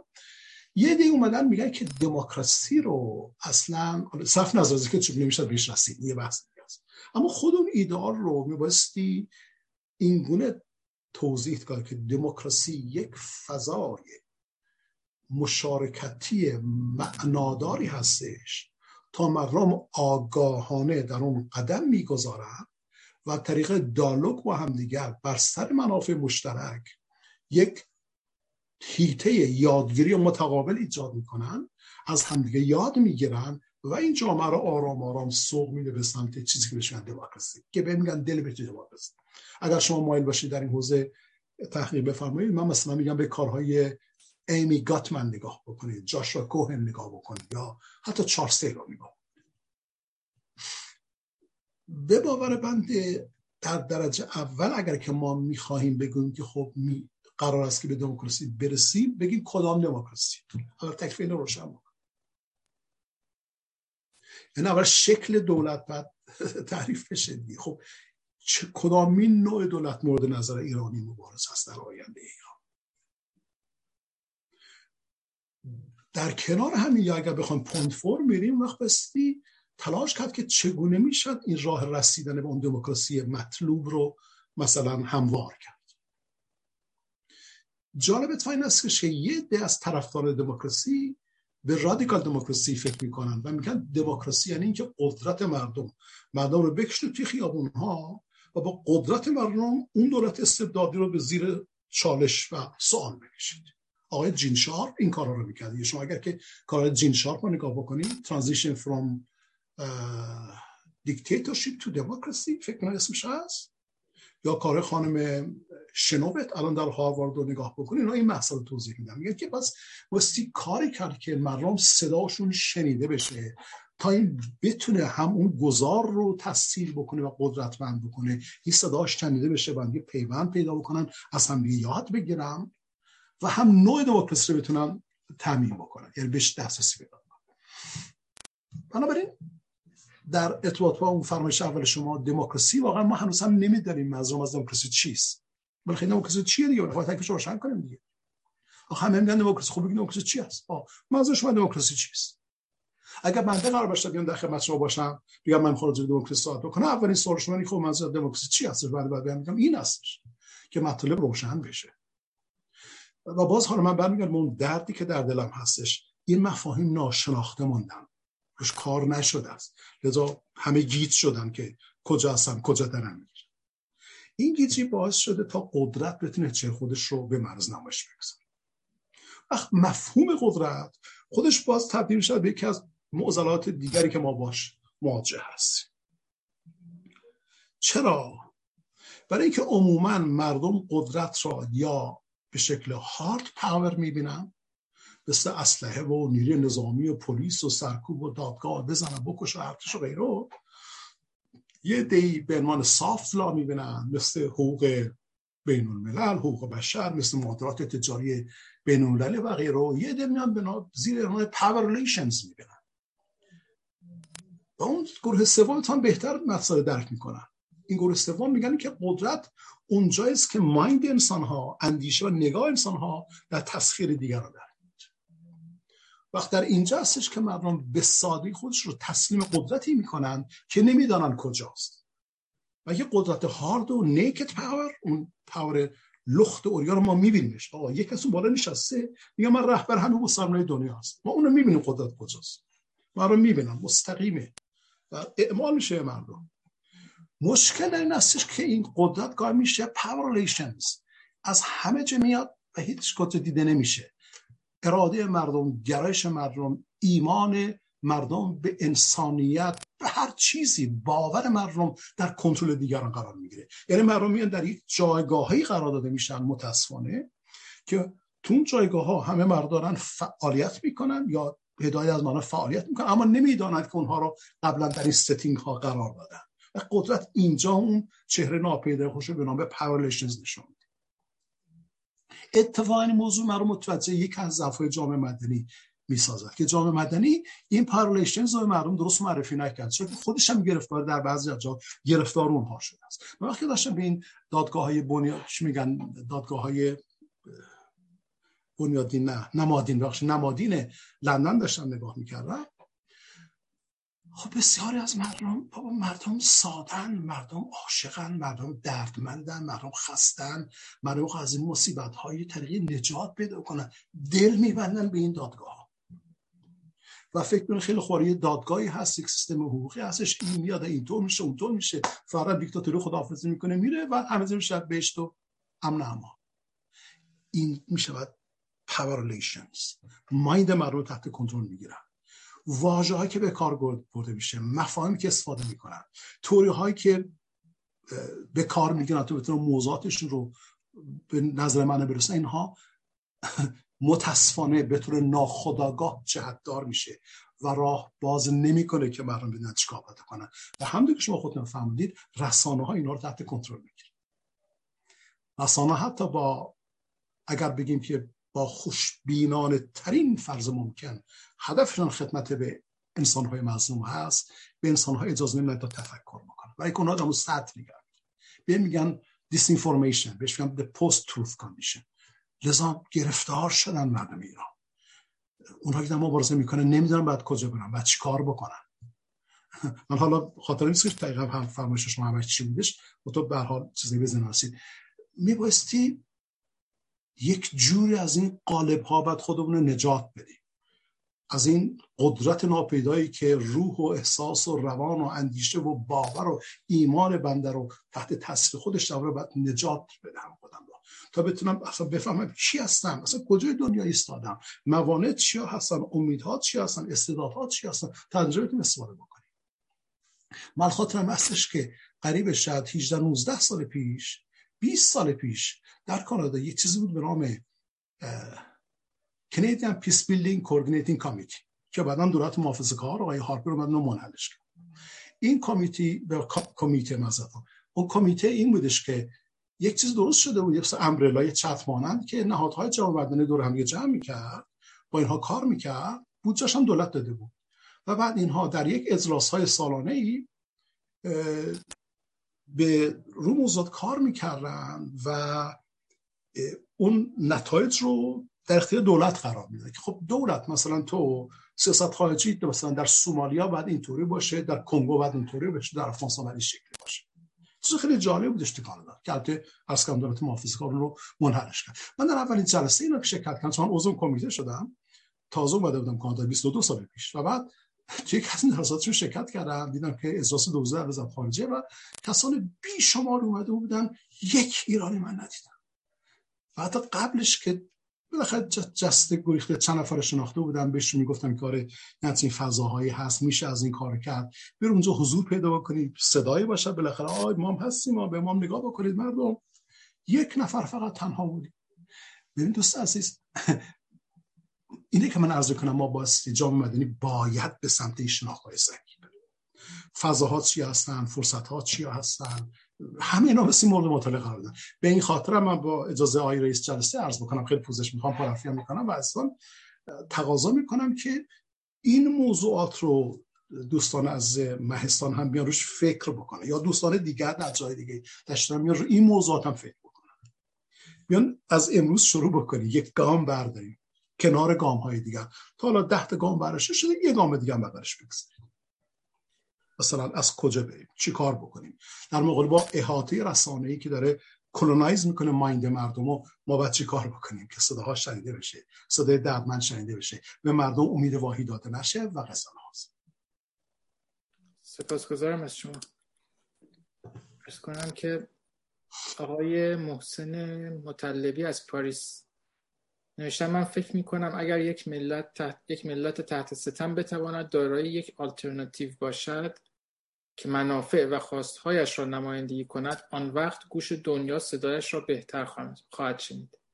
همایش دولت ها برای حفظ منافع دولت هاست و نه ملت ها درسته. کاملا من با شما کاملا موافق هستم اتفاقا. شما کاملا درست می‌فهمید. و منم پشت سر شما قرار می‌گیرم. چگونه آلترناتیو باید درست کرد؟ همه پرسش منی که چگونه باید درست کرد؟ ببینید همه سعی کنن آلترناتیو درست کنن. اینجا بودش من عرض می‌کنم که می‌شد گام هایی رو برداشت. یه جا می‌شد شروع کرد. فرضاً میان مثال دارم نگاه بکنیم ببینیم که مثلا به فرض اگر که یه اجلاس دولت ها می‌خوان داشته باشن در ژنو مثلا راجع به کنوانسیون ایکس راجع به مقاوله‌نامه ایگرگ ببینیم که کدامی که از نهادهای جامعه مدنی در اونجا حضور داشته باشه حتی مانیتور کنه که دولت دارن چیکار می‌کنن که اون مانیتورینگ رو به گوش جامعه برسونه که صدا بلند بشه. مثال دارم می‌ذارم آقای رئیس جلسه. درسته؟ این از از بنده درست هستش نه؟ در تمام اجلاسای ملل متحد جا برای NGO هست. اونایی که مقام مشورتی نزد سازمان ملل متحد دارن. خب بله. انتخاب بشن شناسایی بشن دست کنار هم قرار بگیره. فرضاً فلان اجلاس اونجا تشکیل میشه. برن اونها بیا report بدن. یک report بنویسن که بله این اجلاس این موضوع کار می‌کنه این گروه کاری داره اون انجام میده. ما هم نقطه نظر این هستش. بعد اونجا اون به نوع ناظر اونجا حضور پیدا می‌کنن. اگر دولت ها خطا می‌کنن این رو حداقل می‌تونن رسانه‌ایش کنن. این کوچکترین اما سودمندترین کاری است که میشه انجام داد. اما برای کار باید زحمت کشید. البته خب شما خودتون کامل هم توضیح دادید. این تلاش ها باید بشه ولی باز اون سایه سنگین اون قوانین بر این در واقع میفته و حاکمه. ولی خب نظرش ما تسلیم شد. ابدا. ابدا. تمام تلاش ما هم عرض من هم دیگه بعد تسلیم نشیم.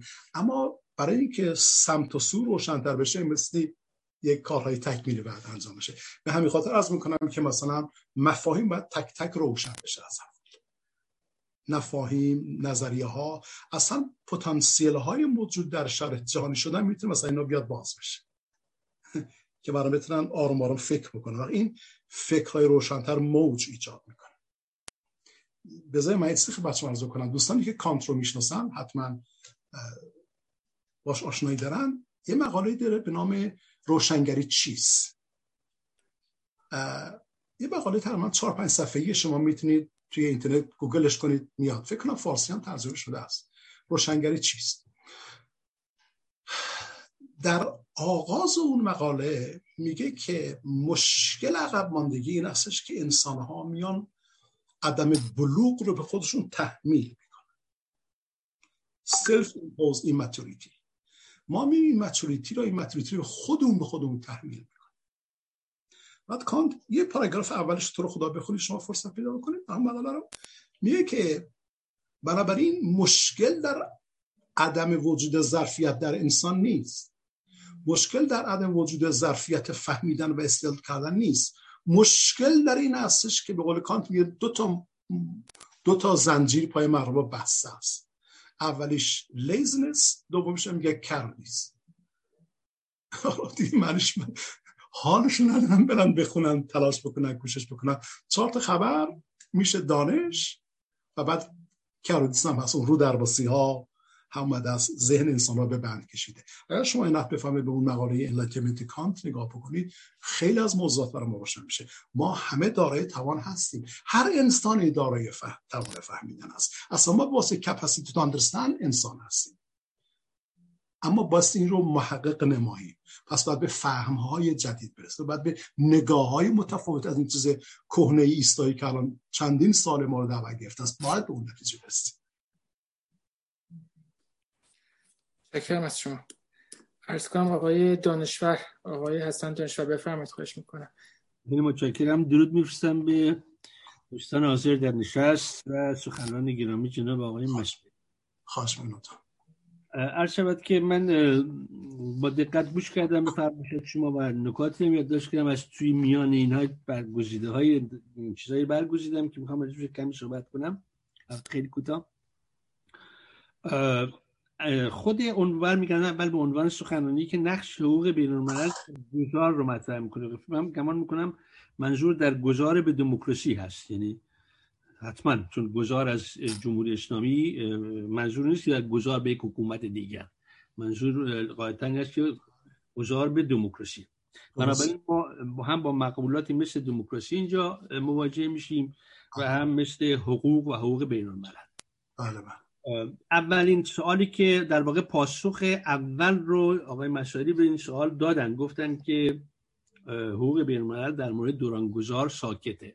و این خیلی این پاسخ پاسخ مهمی به نظر من حداقل برای بخش زیادی از ایرونیا که توقع زیادی دارن از حکومت های دموکراتیک جهان که چرا این نمی‌کنه چرا اون نمی‌کنه چرا با جمهوری اسلامی گفتگو می‌کنه فلان و بعد شما با توضیحات کاملی حقوقی به این قضیه فکر کنم پاسخ دادید. دیگه من لازم نیست بهش چیز بگم. و ضمن گفتید که در حقوق بینالمللی صحبتی از دموکراسی هم نیست. البته من یه نکته بگم که ما بعد از روی کار اومدن اتحادیه اروپا قوانین اتحادیه اروپا هست که حداقل برای کشورهای دموکراتیک اروپا که ارجحیت داره بر قوانین سازمان بر قوانین قدیم حقوق بشر و غیره و غیره. مثلا شما دقت کنید همین الان دو تا کشور تو اتحادیه اروپا مثل لهستان و و اون چیز و یکی دیگه اینا مورد تنبیه مجارستان. لهستان و مجارستان. مورد تنبیه اتحادیه اروپا قرار گرفتن مثلا به خاطر اینکه مثلا در مورد حقوق همجنسگران که اتحادیه اروپا بهش معتقده اینا این این حق رو زیر پا گذاشتن مثلا.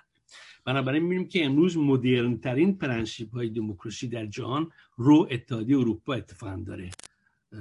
برای همین نگاه می‌کنیم و می‌بینیم که دموکراسی اروپایی بسیار پیشرفتتر از دموکراسی امریکاییه و این ترتیب دموکراسی امریکایی دموکراسی نسبتا عقب مونده ایه خیلی هم عجیب چون از 200 سال پیش تا کنون خیلی تحولات اساسی توش انجام نگرفت که ما امیدواریم اتفاق بیفته. هر بشریت به این احتیاج داره. خب از این نکاتی بگذاریم می‌رسیم به این موضوع که در بحث دومی که شما داشتید گفتید که یک شانس ها و یک جرقه ها و بارقه امیدی وجود داره که بتونیم از برخی از مواد و مفاد اعلامیه جانی و بشر استفاده کنیم برای دیکتاتورها و حکومت های استبدادی ولی من فکر می‌کنم که این بحث اونجایی معنا پیدا می‌کنید به اون بخشی از گذار توجه می‌کنه اشاره می‌کنه که هنوز حکومت های مستبد یا دیکتاتوری یا حکومت های توتالیتر در قدرت هم یعنی این کاریه که اپوزیسیون یا الیت سیاسی الیت روشنفکر در هر جامعه تحت فشار می‌تونه مثلا استناد کنه به اون چیزا. ولی من فکر می‌کنم وقتی ما به یک نکته ای رو اینجا باید به توجه کرد وقتی ما عمدتا تو جنبش سیاسی میگیم که تو کلمه گذار به کار می‌بریم منظورمون اینه که حالا اون حکومت به یه شکلی افتاده ما وارد اون بحثش نمیشیم که به چه شکلی افتاده و یک خلای قدرتی هم وجود نداره قدرت هم پر شده توسط یک دستگاهی که ما بهش ما میگیم دستگاه یا دولت گذار در اون دورانه. الان یه بحث خیلی مهمی پیش اومده که توش اشتباهات خیلی زیادی هم به من وجود داره و اون بحث عدالت دوران گذاره. یعنی الان برخی از روشنفکران ایران شروع کردن به این گفتگو به این مطلب که اگر جمهوری اسلامی بیفته خب بسیاری از رهبرای جمهوری اسلامی جنایت کردن آدم کشی کردن دزدی کردن و کار خلاف کردن. در دوران گذار چگونه میشه این عدالت رو برقرار کرد حالا اگه ما برگردیم پرنسیب های دموکراسی اینجا کمک بگیریم اگر بخوایم به دموکراسی برسیم برای که به دموکراسی برسیم باید یک گذار آرام داشته باشیم. برای که گذار آرام داشته باشیم چون این آرامش شرط اساسی گذار به دموکراسیه برای که این گذار آرام داشته باشیم باید به پرنسیب های دموکراتیک دموکراسی اتکا کنیم. معنیش اینه که ما در این دوران هنوز دستگاه قضاوت رو تولید نکردیم. دستگاه قضاوت جمهوری اسلامی رو انداختیم بیرون چون این غیر انسانی اصلا نمیشه استفاده کرد یه لحظه هم نمیشه. ولی خودمون هنوز این دستگاه رو درست نکردیم. بنابراین چه کار میشه کرد؟ اینجا بحث شده. مثلا پیشنهادایی که ما دادیم این بود که رهبرای جمهوری اسلامی رو که قول معروف اون دانه درشتاش به قول جمهوری حکام جمهوری اسلامی این کلمه رو به کار برن دانه درشتاش شد میشه تحویل دادگاهی بین‌المللی داد. هیچ تردید توش نیست. با توجه به فرمایشات شما که قانونا آدم قانوندانی هستید و نشون دادید که میشه این کار کرد. ولی بخش زیادی دیگه از اینا وجود دارن که به خانواده هاشون حدود یه میلیون نفر ممکنه بشن. و این وظیفه اون دولت گذاری نیست که اینا یکی به دادگاه بکشه بره سر دار. وظیفهش اینه که اینا رو حاضر غایب کنه به زن بچهش رو نون بده و اینا رو نگه داره و تا اینکه در دورانهای بعدی در حکومت های دموکراتیک یکی یکی اینا بیان زیر عدالتی که مبتنی بر اون دستگاه قضاوتی که حالا مستقر شده. با تکیه به principe های دموکراسی. درست کاری که مثلا ما الان می‌بینیم هنوز که هنوز بعد از جنگ جهانی دوم هنوز دارن آدمای فاشیست این ور اون ور دنیا می‌گیرن به محاکمه می‌کنن. یعنی یک امر فوری آتی سری نیست. چون این متناقض با گذار آرام خواهد بود و این خطر برای مستقر نشدن دموکراسی در دل خودش داره. خب خب یه بحثی بنابراین می‌رسیم به این نکته که حالا جمله بحث آخرم می‌خوام بکنم. این پیشنهاد شما که پیشنهاد کردید که مفاهیم اساسی مثل دموکراسی مثل قدرت مثل حقوق بشر مثل نمی‌دونم گذار غیر و غیر و جاش خالیه توی جنبش توی هر نمایشات سیاسی ایرونی این کاملا درسته. یعنی ما اگر بخوایم این من می‌خوام بهش تکیه کنم. اگه بخوایم الیت سیاسی و الیت روشنفکر جامعهمون رو امروز با 117 سال پیش که ابتدای انقلاب مشروط مقایسه کنیم نتیجه خیلی ناگواره. نتیجه اینه که ما به طور نسبی دستگاه روشنفکری ما خیلی ضعیفه.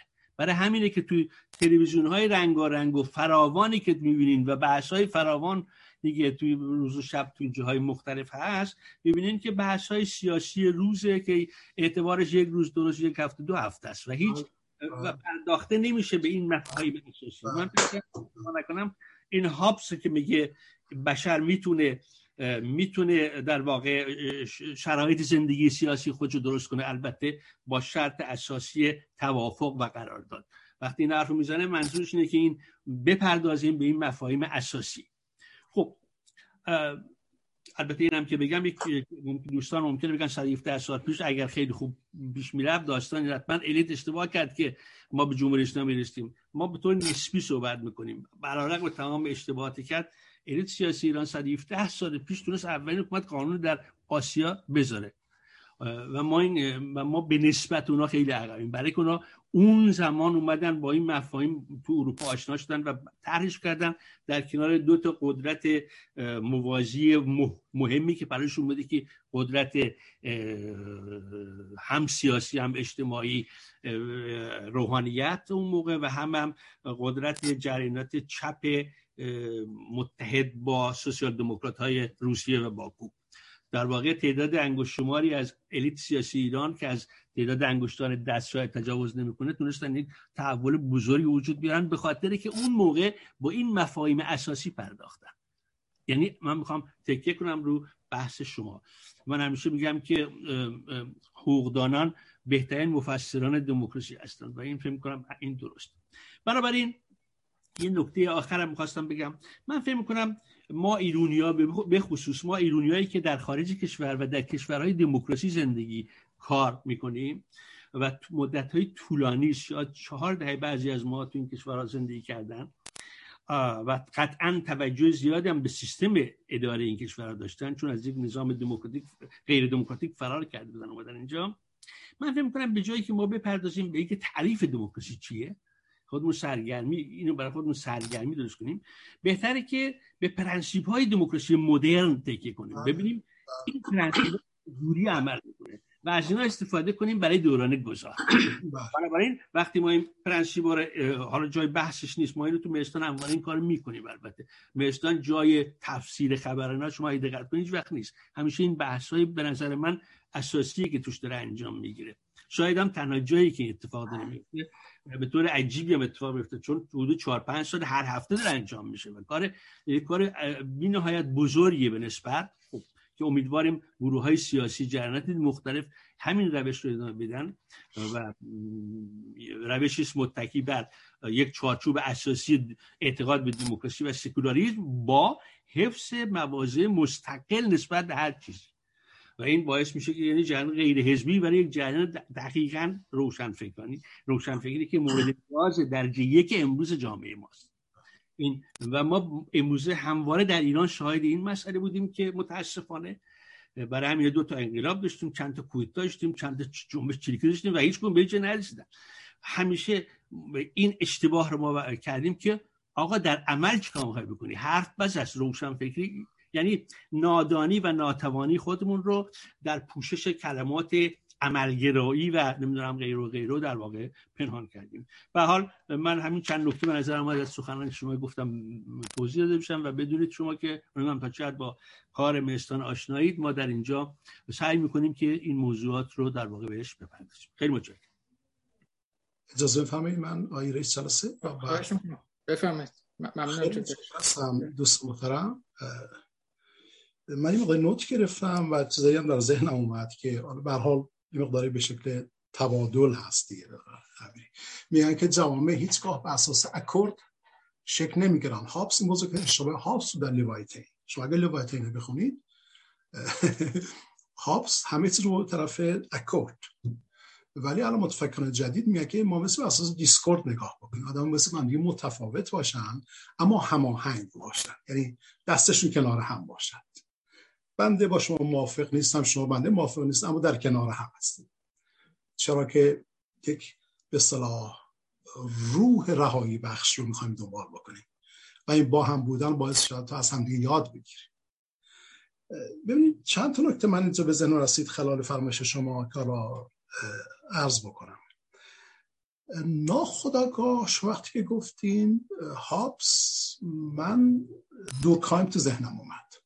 چون شما اشاره داشتید به شرایط گذار. ببینید دورکایم میگه که حالا اگر ما بخوایم این گونه تفسیر بکنیم دورکایم دورکایم میگه که شرایط گذار می‌تونیم به اون ویژگی های هستن یک جامعه اطلاق بدهیم که روتین قبلی متوقف شده و روتین بعدی شکل نگرفته. ایشون واژه روتین استفاده می‌کنه. مثلا شما فرض کنید که یه حکومتی بود دست ایران به نام حکومت شاهنشاهی قبل خودش رو داشته است روتین بود. حالا بنده نمی‌خوام بگم که اون بد است یا خوب است اصلا عرض بنده این قضاوت اخلاقی نیست.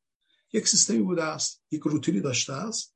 اون به سرعت فرو ریخته است به سرعت فرو ریخته است. حالا اسمشو هر چی می‌خوام بذارم من می‌بینم چقدر جنگ و دعواست که نه انقلاب بود و میگه شورش بوده از این داستانایی که بازم مردم سر کار سرگرم میشه یه متاسفانه. خب اون فرو ریخته. اما اون نظامی که قرار دست جانشین بشود نتوانست از روتین ها رو جامعه به روتین ببره برای اینکه نگاهش و دیدگاهاش نمی‌تواند جامعه به اون حالت ول اوردر بودن بکشونه که آی دورکان میگه روتین. اتفاقی که میفته اینجا یک خلع پیدا خلع میگن درست میگم من اشتباه نکنم. خلع تلفظش فکر کنم خلع میشه. یک گپ گپ مفهومی پیدا میشه. که این به این میگن انومی. انومی آی ای آخرش. حالت انومی یعنی این که اون فرو ریخته بعد این هنوز شکل نگرفته. و اون که فرو ریخته الله باشن خود سری جانور موزی اومده هی داره مردم نیش می‌زنن. جامعه دوچار التهاب شده. اصلا هیچ کجایی نیستش به تو خودش به اون توسل بکنه. یعنی مفهومی از فضیلت اجتماعی نداره. مفهوم از فاضل بودن به معنای سوشال ویچو نداره یعنی مثلا عدالت یعنی چی؟ احترام بزرگتری یعنی چی؟ فداکاری یعنی چی؟ این همه فروخت است دیگه. این نظریه های جامعه شناسانه معمولا توصیه می‌کنن بیان که شرط گذار اون ترانزیشن گرفتار این حالت انومیه. و اگر کسانی نتونن در این شرط گذار مردم از انومی نجات بدن از اوهام امیدهای بیمورد بی نتیجه سردرگمی ها استراب از اینها مردم بیرون نیارن تا مردم بتونن خوب فکر کنن که اصلا کجا ایستادن چه باید حرکت بکنن نمیشه دوران گذار عبور کرد. دوران گذار طولانی میشه. و خواستم خیلی بچه عرض بکنم که در خصوص دوران گذار مستی به باور بنده یه بخش از دوران گذار برد در اندیشه مردم در و اینجاست که وقت ما باز نیاز داریم به اون بحثی که اول داشتیم واسه مفاهیم روشن بشه. مثال بزنم. شما می‌فهمید سیکلار. مهستان هم یا مهستان نمی‌دونم کدوم درست تلفظش مهستان یا مهستان هم میگن سیکولار. ولی من در زمین هستش که اگر یک دوست محترم بپرسه خیلی خوب. سکولار یعنی چی؟ ممکن است شما دوست به سادگی بگن که جدای دین از سیاست. و من میگم به به چه عالی است این برداشت. ولی چقدر خطرناک. روسیه کشور سکولار چین هم سکولار برزیل هم سکولار بنابراین وقتی مثلا سکولار من در یه بحثی که داشتم یه مقاله هم نوشتم. از کنم که مثلا ما سکولار به عنوان یه صفت و سکولاریزم به عنوان مثلا یک هستن ممکن. اصلا سکولارایزیشن میونه یک فرایند مثل اینها رو بچه تفکیک میارشون خواهد بشیم و تک تک اینها مثل خوبی توضیح بدیم. تا سردرگم بیایم بیرون دیگه. به همین خاطر هستش که عرض می‌کنم وقتی که ما میام خودمون در دورن گذار قرار میدیم می‌بینیم که مفاهیمی که ایده شدن آرمان شدن مردم به دنبالش هستن اینها به خوبی مورد بازشناسی قرار نگرفته است. و این عدم بازشناسی مشکل ممکنه ایجاد بکنه مشکل ایجاد کرده. دموکراسی که از همین نمونه هاشه متنی که متنی هفته با عجله نوشتم ولی بشد نمی‌دونم یه ده دوازده صفحه بود فرستادم و دوستان که غلط تایپی هم داره. بعدم توضیح که اصلا دموکراسی که شما دارید میگید چیه؟ درست که بنده میگن چیه؟ بازش کنیم. بعد اصول دموکراسی چیا هستن؟ ولی انواع دموکراسی توضیح بدیم. اصلا میام ببینید دموکراسی و دموکراتیزه شدن بیام بگیم اینا فرقش چی هست و کدوم تو هیته بین می‌تونه بگنجه کدوم نمی‌تونه بگنجه؟ به همین خاطر هستش که باز ارزمین هستش که به باور بنده میبایستی تشکیلات روشنفکری ایران وارد این فضاها بشه و کمتر وارد این فضا شده است. به همین خاطر فرمایش شما رو بنده با جان دل خیلی دوست دارم که فهمیدید که 117 سال پیش جنبش روشنفکری قدر قدرتتر از امروز بود. و که در شرایط امروز که جامعه جهانی به سرعت داره deterritorialize میشه و هم مردم هم وصل شدن و بنده از همینجا با همین تلفن هم می‌تونم با کسی که مثل من فکر کنه در ظرف یعنی زمان به صفر برسونم و فاصله چند هزار کیلومتری تا ژاپن طی کنم و با دوست فکر خودم اونجا اتحاد برقرار کنم و دوست آرژانتینی و دوست افریقایی. ببینید این فضاها مرتضی روشن فکر ما قرار نگرفته است. مثلا تو مفاهیم کهنه گیر کرده انتدادزیشون این مفاهیم زامبی شدن. به همین خاطر فرمایش شما درست هست باید ارز کنم که متاسفانه یک بخشی از جامعه شریفی که عرض نمی‌کنم. انسان بسیار شریفی هستن که من شاگرد اونها. ولی متاسفانه بخشی از جامعه فکر ایران گرفتار این معضله. جهان رو نمی‌شناسه فضا رو نمی‌شناسه مفاهیم رو درک نمی‌کنه پتانسیل ها رو نمی‌دونه کجا هست و باید چیکار بکنه. لذا مبارزه که دارن تلاش می‌کنن به خوبی هم دارن زحمت می‌کشن. مسیرشون هنوز سمت سوش دقیقا روشن که کجا داره پیشنهاد منده چی عرض من این بودش که شما دوستان عزیز مثلا دارید تحت برنامه در ماه انجام می‌دید در سال انجام می‌دید یه 11 تش بکنید. یه سوال مطرح کنید چند نفر که میشستین خودتون بهتر می‌دید یا بیان این موضوع اصلا مورد بحث بذارید. اصلا دموکراسی چی دیگه می‌خواد دموکراسی رو؟ تکلیف روشن کنیم دیگه. دوست از من پرسیدن که فرق بین سکولاریسم و لایسیته چیه؟ و چند نفر گفته یکی از اون ترجمه فرانسه بنده گفتم کاملا درسته. ولی لایسیته با با سکولاریسم کاملا متفاوت است. اینا دو تا خاستگاه تاریخی دارن. نوع سافتش که مثلا مثل کسی مثل تیلور تیلوریان ها استفاده میشه در اینجا سکولاریسم رو به شکل اون از ترجمه کرد که مذهب از سیاست جداست ولی نهاد مذهب در جامعه حضور داره. و لایست فرانسوی از دوران یک گزار تاریخ است که از طریق جنگیدن با مذهب شکل گرفته. داره که مثلا سیکولاریسم از یک خواستگاه میاد که اصلا اصل اساس و بنیادش یک بنیاد مسیحایی است. ببینید اینجاست که من عرض می‌کنم اگر بشه روی مفاهیم روی کار کرد به نظرم می‌رسه. بازم عرض می‌کنم به نظر بنده می‌رسه. اگر بنده خطا می‌کنم تو خود من رو ببخشید فراموش بکنید اصلا عرض بنده اما اگر فکر می‌کنید که جایگاهی دارد بیایم اینها هم باز بکنیم. عزیزانی که در مهستان یا مهستان هستن مشارکت داشته باشن تک تک این موضوع باز بشه و خیلی کمک می‌کنه. شما نگاه کنید مسئله آیه عرب عزیز یه روز ما فرمودن بحث اقلای بودن. چون ایشون فرمودن داری پیام به بنده که پس مثلا همه اقلای باشن. گفتم بهتون کاملا درسته اما بازم من اینجا مشکل دارم. یعنی که ما در کانتکست فلسفه سیاسی بین ریزن رشنال رشنالیتی و ریزنبلنس تفاوت خواهد میشه اینا کاملا متفاوت هستن. انسانی هستن که بسیار عاقل هستن و درست به جا و فکر می‌کنن و از ظرفیت عقلایی استفاده می‌کنن اما هم ظرفیت عقلایی اولین مانع می‌شد در جهت حرکت راهی بخش دیگر انسان ها پس بنابراین لاک بیمور نیست. چون لاک میاد مثلا در اون دور سال فریاد بزنه که ما مثل از ریزن و از رشنا بعد بیاریم طرف ریزنبل نیست و چطور این می‌تونه شکل بگیره؟ ببینید چقدر می‌تونه این موضوعات به دوران گذار کمک کنه من اینطوری فکر پوزش می‌خوام سپاسگزارم از شما. از کنم که من یک نفر دیگه نوبت داریم در اتاق زوم خانم فرزان. اول ایشونو می‌گیرم بعد میرم بیرون. بفرمایید خواهش کنم خانم فرزان.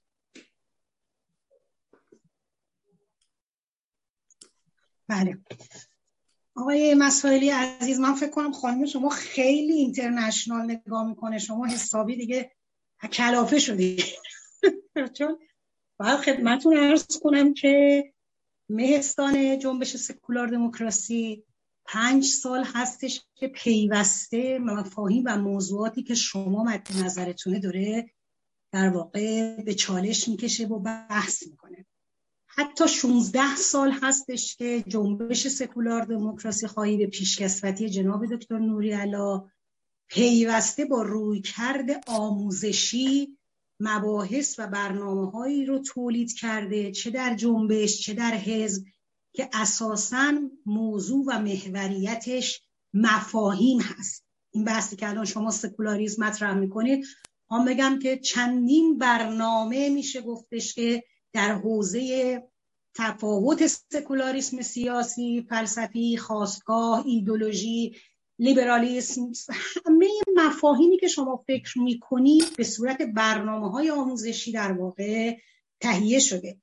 حتی اگر شما برنامه های تلویزیون ایران فردا رو یک نگاه اجمالی بندازید بسیاریش بر محور اندیشه است. یعنی حوزه هایی که شما مد نظرتونه داره کار میشه. حتی اگر امروز ما داریم می‌بینیم گفتمانی که در ایران در خود داخل ایران داره رواج پیدا می‌کنه و مردم به راحتی دیگه دارن بحث این که ما دین سیاسی رو نمی‌خوایم. در ساده ترین مفهوم خودش نه مفهوم فلسفی پیچیده مطرح می‌کنن باز به خاطر فعالیت هایی که اپوزیسیون اندیشه محور و آموزش محوری مثل جریان سکولار دموکراسی داره کار می‌کنه.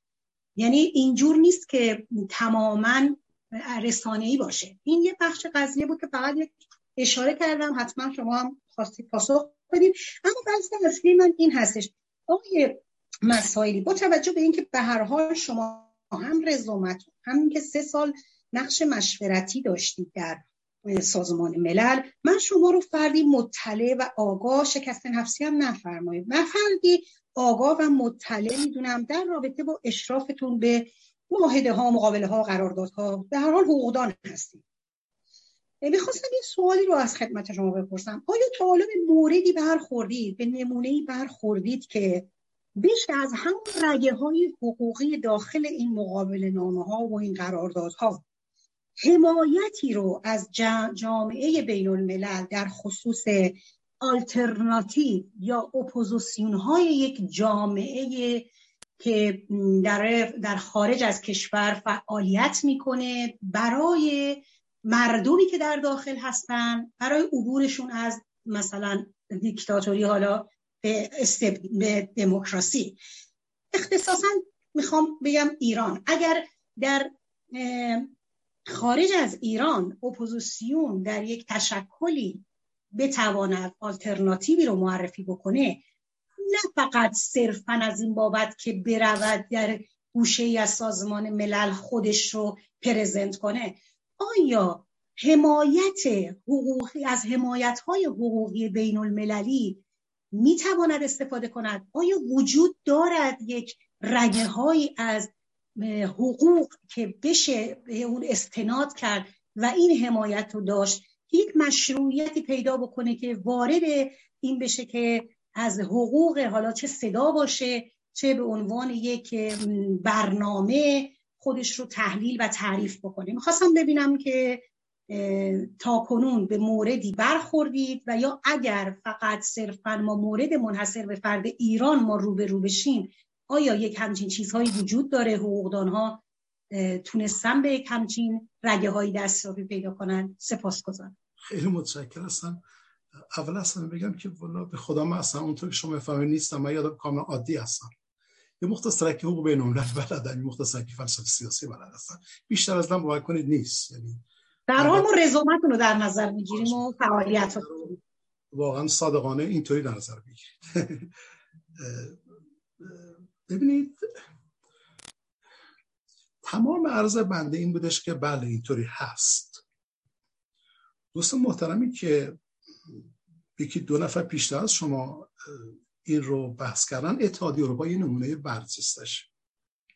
اتحادیه اروپا از تمامی ظرفیت های ممکن داره استفاده می‌بره.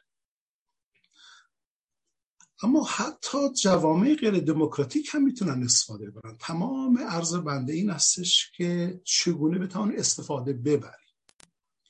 و باز با تمام خلوص نیت و با نهایت تواضع عرض می‌کنم که باز هم رو مفاهیم کار بشه تا تو ظرفیت رو بشناسیم. مثال بزنم. ببینید مثلا میگیم جامعه بین الملل خب جامعه بین چی هستش؟ ما چند تا جامعه یه چیزی داریم به نام International System of States یعنی سیستم بینومللی دولت ها که این قالبه. بعد همه جا رو در اختیار گرفت. سازمان های بینومللی کجا کجا در اختیارش خب یک این مرمه یک سیستم این جامعه نیست. ما از روی شاید بی دقت میگیم جامعه بین‌المللی که خود من گاهی مجبورم این کار بکنم اینکه باید محصول بیام وقتی که میگیم جامعه بینالمللی منظور یک سیستمی است که اجتماعی شده است. یعنی به دست آرام آرام یه حالت humanize شده مثل اتحادیه اروپا. لذا وقتی که ما به این دردها نگاه می‌کنیم مثلی این مفاهیم اون تفکیک ها رو در نظر بگیریم تا بتونیم بفهمیم که مثلا چه ظرفیتی هست چی کار بایستی کرد. دو حقوق بین الملل که من درس کردم اون متکی هست بر international system of دولت ها states بنده اما در طول صحبت که خیلی هم عجولانه بوده کاش من می‌تونستم بیام دسترس این رو بگم شاید این مقداری این روشنتر می‌شد. جامعه بینالمللی یک بخش های از زندگی بینالمللی حیات بینالمللی آمده است. بازیگران غیر دولتی رو هم آرام آرام بهشون فرصت داده. کنها بیان تلاش بکنن بگن خیلی خوب زندگی بینالمللی فقط نباید در دست دولت ها باشه. با اون شمشیر حاکمیت و استبداد. اگه مستی مردمی باشه خب بیان مردم هم حرف بزنن و نشان های زیادی اتفاقا وجود داره. حتی همین الان وجود داره. این دادگاهی که در سوئد تشکیل شده است برای محاکمه آقای حمید نوری که یکی از نمونه‌های خوبش در من همینجوری خود از فرصت استفاده کنم و خدمت شما معرفی کنم. بنده به هیچ گروه دسته مطلقا وابسته نیستم. یه آدم غریبی هم یه گوشه برا خودم نشستم یه تلاشی هم دارم انجام میدم این و یک از نمونه‌های خوب هستش. ببینید مثلا اصل صلاحیت جهانی universal jurisdiction بیان می‌کنه. میگه که دولت های جهان مخصوصا دولت های مترقی حالا اونطوری که مثلا اساسنامه دادگاه دادگستری بین‌المللی توضیح میده میگه دولت مترقی civilized nations ببخشید ملت مترقی میگه nations نمیگه states. میگه که اینها میبایستی بیان بر اساس اصل صلاحیت جهان شمول باید عمل بکنن. یعنی چی؟ یعنی دولت کانادا مثال دادم. تو الان اینجا دولت هستی یه civilized nation هستی. مثلا ده تا از این آقایون اومدن تو اینجا های طلایی اومده اینجا برگشته درسته؟ همون خبر خوندیم و یا آقای خاوری در اینجا زندگی می‌کنه مثلا. تو متعهد دولت کانادا از کشوری است که اصل صلاحیت جهانی رو به رسمیت شناخته. یعنی به عنوان یک دولت موظف هستش که هر کجا جنایتی علیه انسان اتفاق میافتد چیزی که جنایت رو ماهیتا بین المللی می‌کنه. همون بس که من در خصوص قواعد آمره داشتم جوسکو جنسا در این مورد دولت کانادا موظف است که اون فرد تبهکار جانی رو که مشمول اون مفاهیمی که از, از کردن می شود اینجا رو یا واسه خودش محاکمه بکنه یا باید تسلیم جای بکنه که اون فرد بیان محاکمش بکنه. بنابراین وجود داره. این هستش. دو دیلیجنس هست. وجود داره. جز کجاست ها هستن. Obligations ارگامنس ها هستن. اینا همشون توی حقوق بین اتفاقا حضور دارن. عرض مده این هستش که اینا رو نمی‌دانن مردم نمی‌شناسن. من خیلی ممنون هستم که شما فرمودید که الان چندین سال که دوستان دارن در مهستان زحمت می‌کشن من هم سعی می‌کنم اون فرمایشاتی که در مورد بوده حتما برم گوش بکنم حتما یاد بگیرم. ولی دقت داشته باشید ما بسیار از موضوعات رو نمی‌دانیم. لذا بیام واقعا کنکاش بکنیم. این مثلا باز هم سکولاریزم سکولاریزم ضرورتا به معنای جدای مذهب از سیاست نیست. یعنی شرط اصلی هست اما شرط کافی نیست. ابعاد دیگری هم داره. که اگر ابعاد دیگر مورد توجه قرار نگیرن من نگار آینده خواهم شد. لذا عرض بکنم که نه پوتن پتانسیل ها وجود داره. اینا هست. جامعه جهانی به معنای نه سیستم بین دولت ها یعنی سیستم آدم ها شما و بنده و دیگران شدن جامعه جهانی. اینها می‌تونن از این فرصت ها استفاده کنن به شرط اینکه فرصت ها رو بشناسن.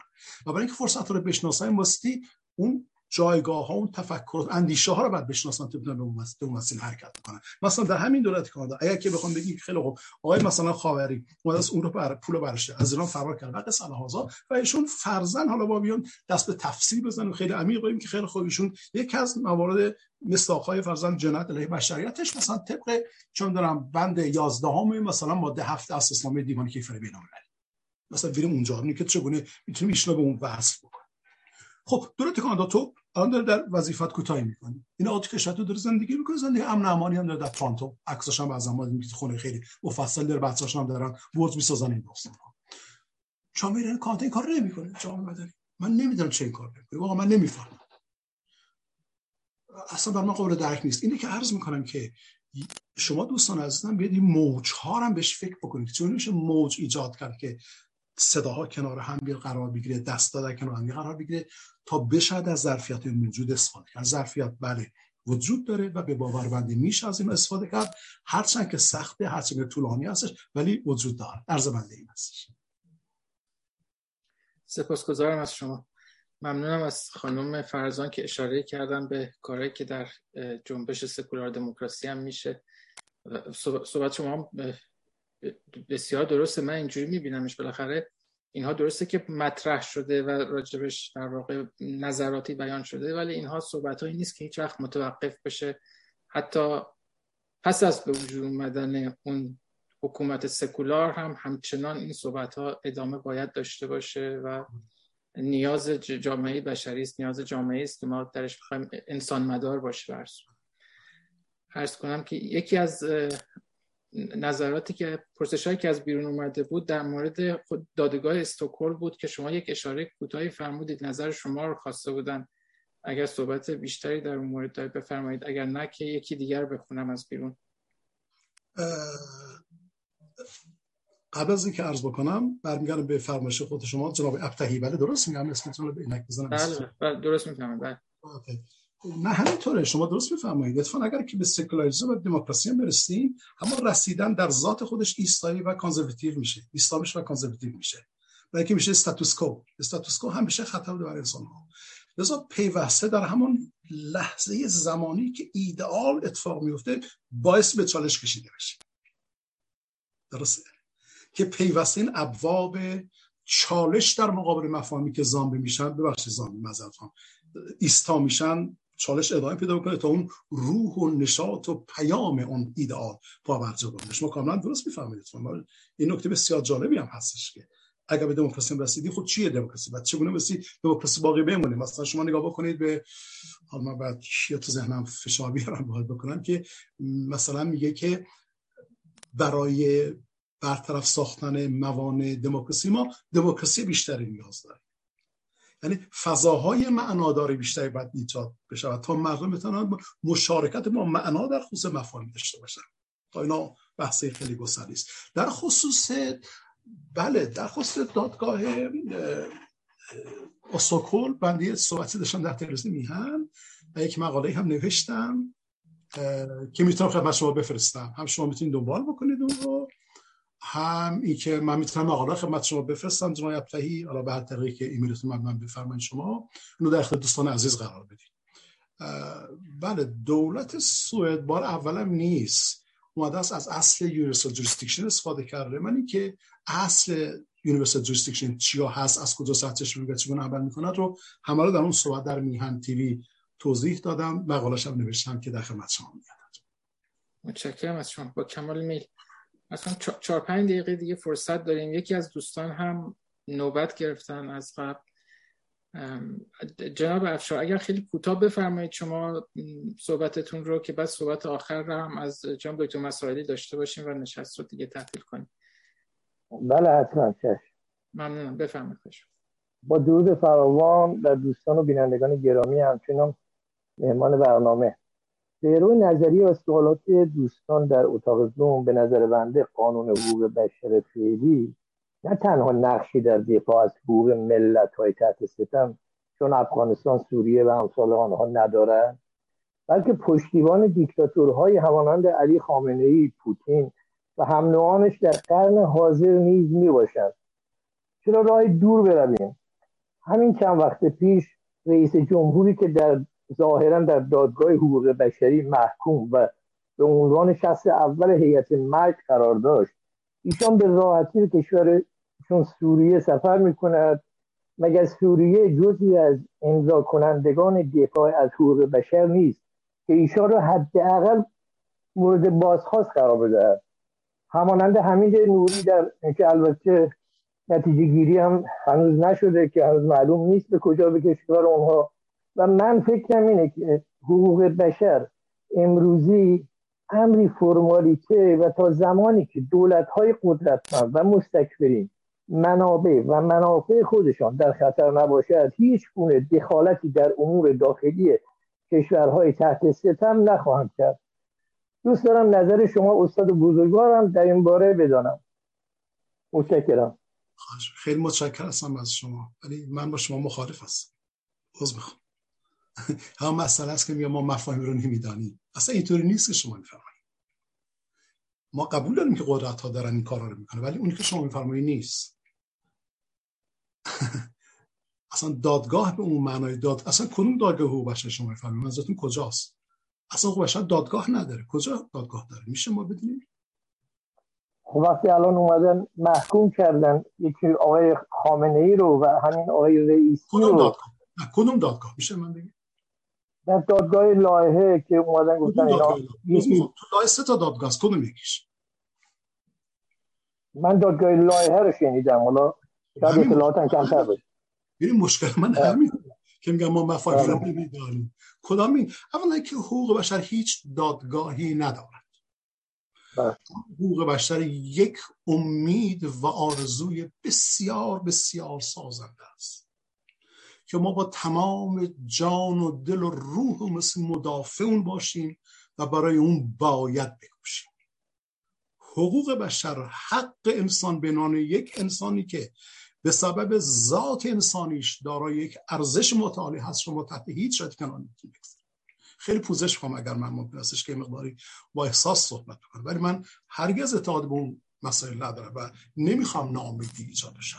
حقوق بشر باید باشد و میبایستی برای اون تلاش کرد و کوشش اما ببینید دوستان عزیز وقتی ما بگیم حقوق بشر حالا من اگر که آره بتونم کتاب بیارم بهشون نشون بدم در من من جل ششمش الان در تموم میشه. اولین بار من تصفیه فارسی می نویسم که موضوع مقداری حل بشه. حقوق بشر وقتی شما بهش نگاه بکنیم که دوره پنج نسل عبور کرده. ما بیش از 300 مقوله حقوق بشری داریم. اینها رو مردم نمی‌شناسن نمی‌دانن. لذا افکارشون گرفته همون شنیده ها میشن هیچ دادگاه حقوق بشری در دنیای امروز وجود ندارد. تنها موارد ممکن کمیسیون حقوق بشر و کمیته حقوق بشر هستند که اینها نهادهای نظارتی بر حقوق بشر بین‌المللی هستند. زیر مجموعه سازمان ملل متحد با منیت خاص خودشون و اعضاشون دولت ها هست پس دادگاهی نداره دو وقتی ما میگیم لاه لاه چند تا دادگاه داریم؟ آخه اینا یکی از مشکلات ما هستش. آقای عبدالعی دوستان عزیز همگی عذر می‌خوام. من خطا من جناب هستش. اگر که مال باشین من از سفر که برگشتم برنامه‌ریزی که من بیان خدمت شما توضیح بدم. در جلسه توی اطلاع ما چند تا دادگاه داریم؟ دو تاشون خیلی مهم است یکشون دادگاه دادگستری بین المللی است که بهش میگن اینترنشنال کورت اف جاستیس که این کورت دیوان نیست دادگاه. فارسی نوشتن دیوان ولی دیوان ترایبونال. این کورت یعنی ساخته قضش کورت. دادگاه دادگستری بین المللی در لاهه که اساسنامش منظم به منشور ملل متحد است فقط در این ارتباط شکل گرفته است تا بتواند به موارد متنازع فیه حقوقی برخواسته از معاهدات میان دولت ها رسیدگی بکنه. بنابراین طرفین هم فقط و فقط دولت هستند. به طور کامل. در اخیرا در رویه های دادگاه دادگستری بین‌المللی موارد خیلی ناچیز را پیدا بکنید که موضوع باشه مطرح شده. برای اطلاعات باشه نداره. دومین دادگاه مستقر در لاهه دادگاه کیفری بین المللی هستش اینترنشنال کریمینال کورت که اونم کورت نه ترایبونال. یعنی داره ساختار قضایی است که اون جز ترین ساخته های دست بشر بوده است که از سال 2002 اجرایی شد 1000 چند بود؟ 1989 فکر کنم که اساسا روم تصویب شد. این دادگاه شکل گرفته است و مندیت مندیت اون دادگاه دیوان کیفر بینالمللی این استش که به چهار جرم مشخص یا جنایت مشخص رسیدگی بکنه. جنایت جنگی جنایت جنایت حاصل جنگ تجاوز کارانه بهش میگن یوسین بلو یوسد بلو اینا دو تا حوزه است جنایت مربوط به چی بهش میگن؟ نفس کشی و جنایت علیه بشریت بپردازن. مندیت دادگاه کیفر بین‌المللی فقط این نوع جرایم جنایت ها هست من گفتم جرایم اشتباه جنایت ها هستن و دامنه این جنایت ها به مراتب عظیم تر از حقوق بشر است. لذا من از شما خواهش می‌کنم که یه مقدار شنیده ها رو بذاریم کنار. اینا ما خیلی ما گرفتار کرده ها. اینا ما داره به یأس و ناامیدی میکشونه ها. این که بگیم حقوق بشر پس چه فرمت از دولت هر کاری می‌خوام بکنه اینا بسیار خطرناک برای آینده ایران. بسیار خطرناک برای ایرانی ها اینجاست که عرض کنم ما باید اینها رو بشناسیم. و خانم عزیزی که ذهن بنده اصلاح کردن و فهمیدن که چندین سال ازش در مهستان تلاش زیادی صورت گرفته است و ممنون من سعی کنم تا که بتونم به دقت بکنم اینها باید باز بشه ها. که دوستان عزیز به راحتی بدونن که او اصلا چیه کجاست. اون محافلی که می‌تونن رسیدگی کنن چیه اصلا اصلا جرم چیه جنایت چیه؟ جنایت به معنای عام چیه؟ جنایت به معنای اینترنشنال کرایم چیه؟ اینا هر کدام موضوعات دقیق حقوقی متفاوتی هستن.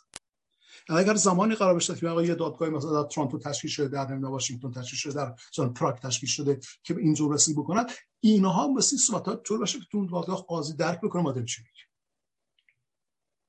اینا بعد ما وقتمون تمام شده. باز می‌خوام. ببخشید من دیگه به حال مقدار واقعا آخر سری خوب احساس کردم که دردم خیلی تازه شده. امیدوارم فرصتی باشه که بیشتر بتونیم از حضور شما بهرمند بشیم. متشکرم از وقتی که گذاشتین از همه عزیزانی که در اتاق زوم بودن از بینندگان و شنوندگان از دکتر نوری علا که این دعوت رو انجام دادن جلسه رو مهیا کردن. همچنین همکاری جناب عرب در این زمینه. ارز کنم اگر که جناب بیبانی زمین که ازشون هم خیلی تشکر می‌کنم و تلویزیون میهن یه دقیقه دیگه من فرصت بدن که من این پیام رو بخونم. فکر می‌کنم خوب باشه در این آخر. آقای نصرالدین از تهران نوشتن من تعجب می‌کنم که چرا سعی می‌کنیم از سخنان دکتر مسائلی پیام مثبت بگیریم. تشخیص بنبست خودش گشودن دری به سوی راحلهای واقعی است. شما به سرنوشت آثار تاریخی ایران توجه کنید. در همین 15 16 سالی که بنیاد میراث پاسارگاد به وجود آمده آنها مرتب به سازمان یونسکو شکایت کردند اما یونسکو هنوز این بنیاد را به رسمیت نشناخته و نماینده گردن کلفت حکومت اسلامی راست راست در پاریس راه می رود و از بدکاری های رژیم دفاع می کند. هر وقت ملت آلترناتیو خودش را به جای حکومت اسلامی نشاند همه دنیا ما را به رسمیت خواهند شناخت. توپ در زمین خودمان است. باز هم سپاسگزارم از شما به خاطر وقتی که گذاشتین جناب مسائلی و همه دوستان گرامی. بدرود. شب روز همگی خوش. روز همگی بخیر. شب شما بخیر. خسته نباشید همگی. سلامت باشید.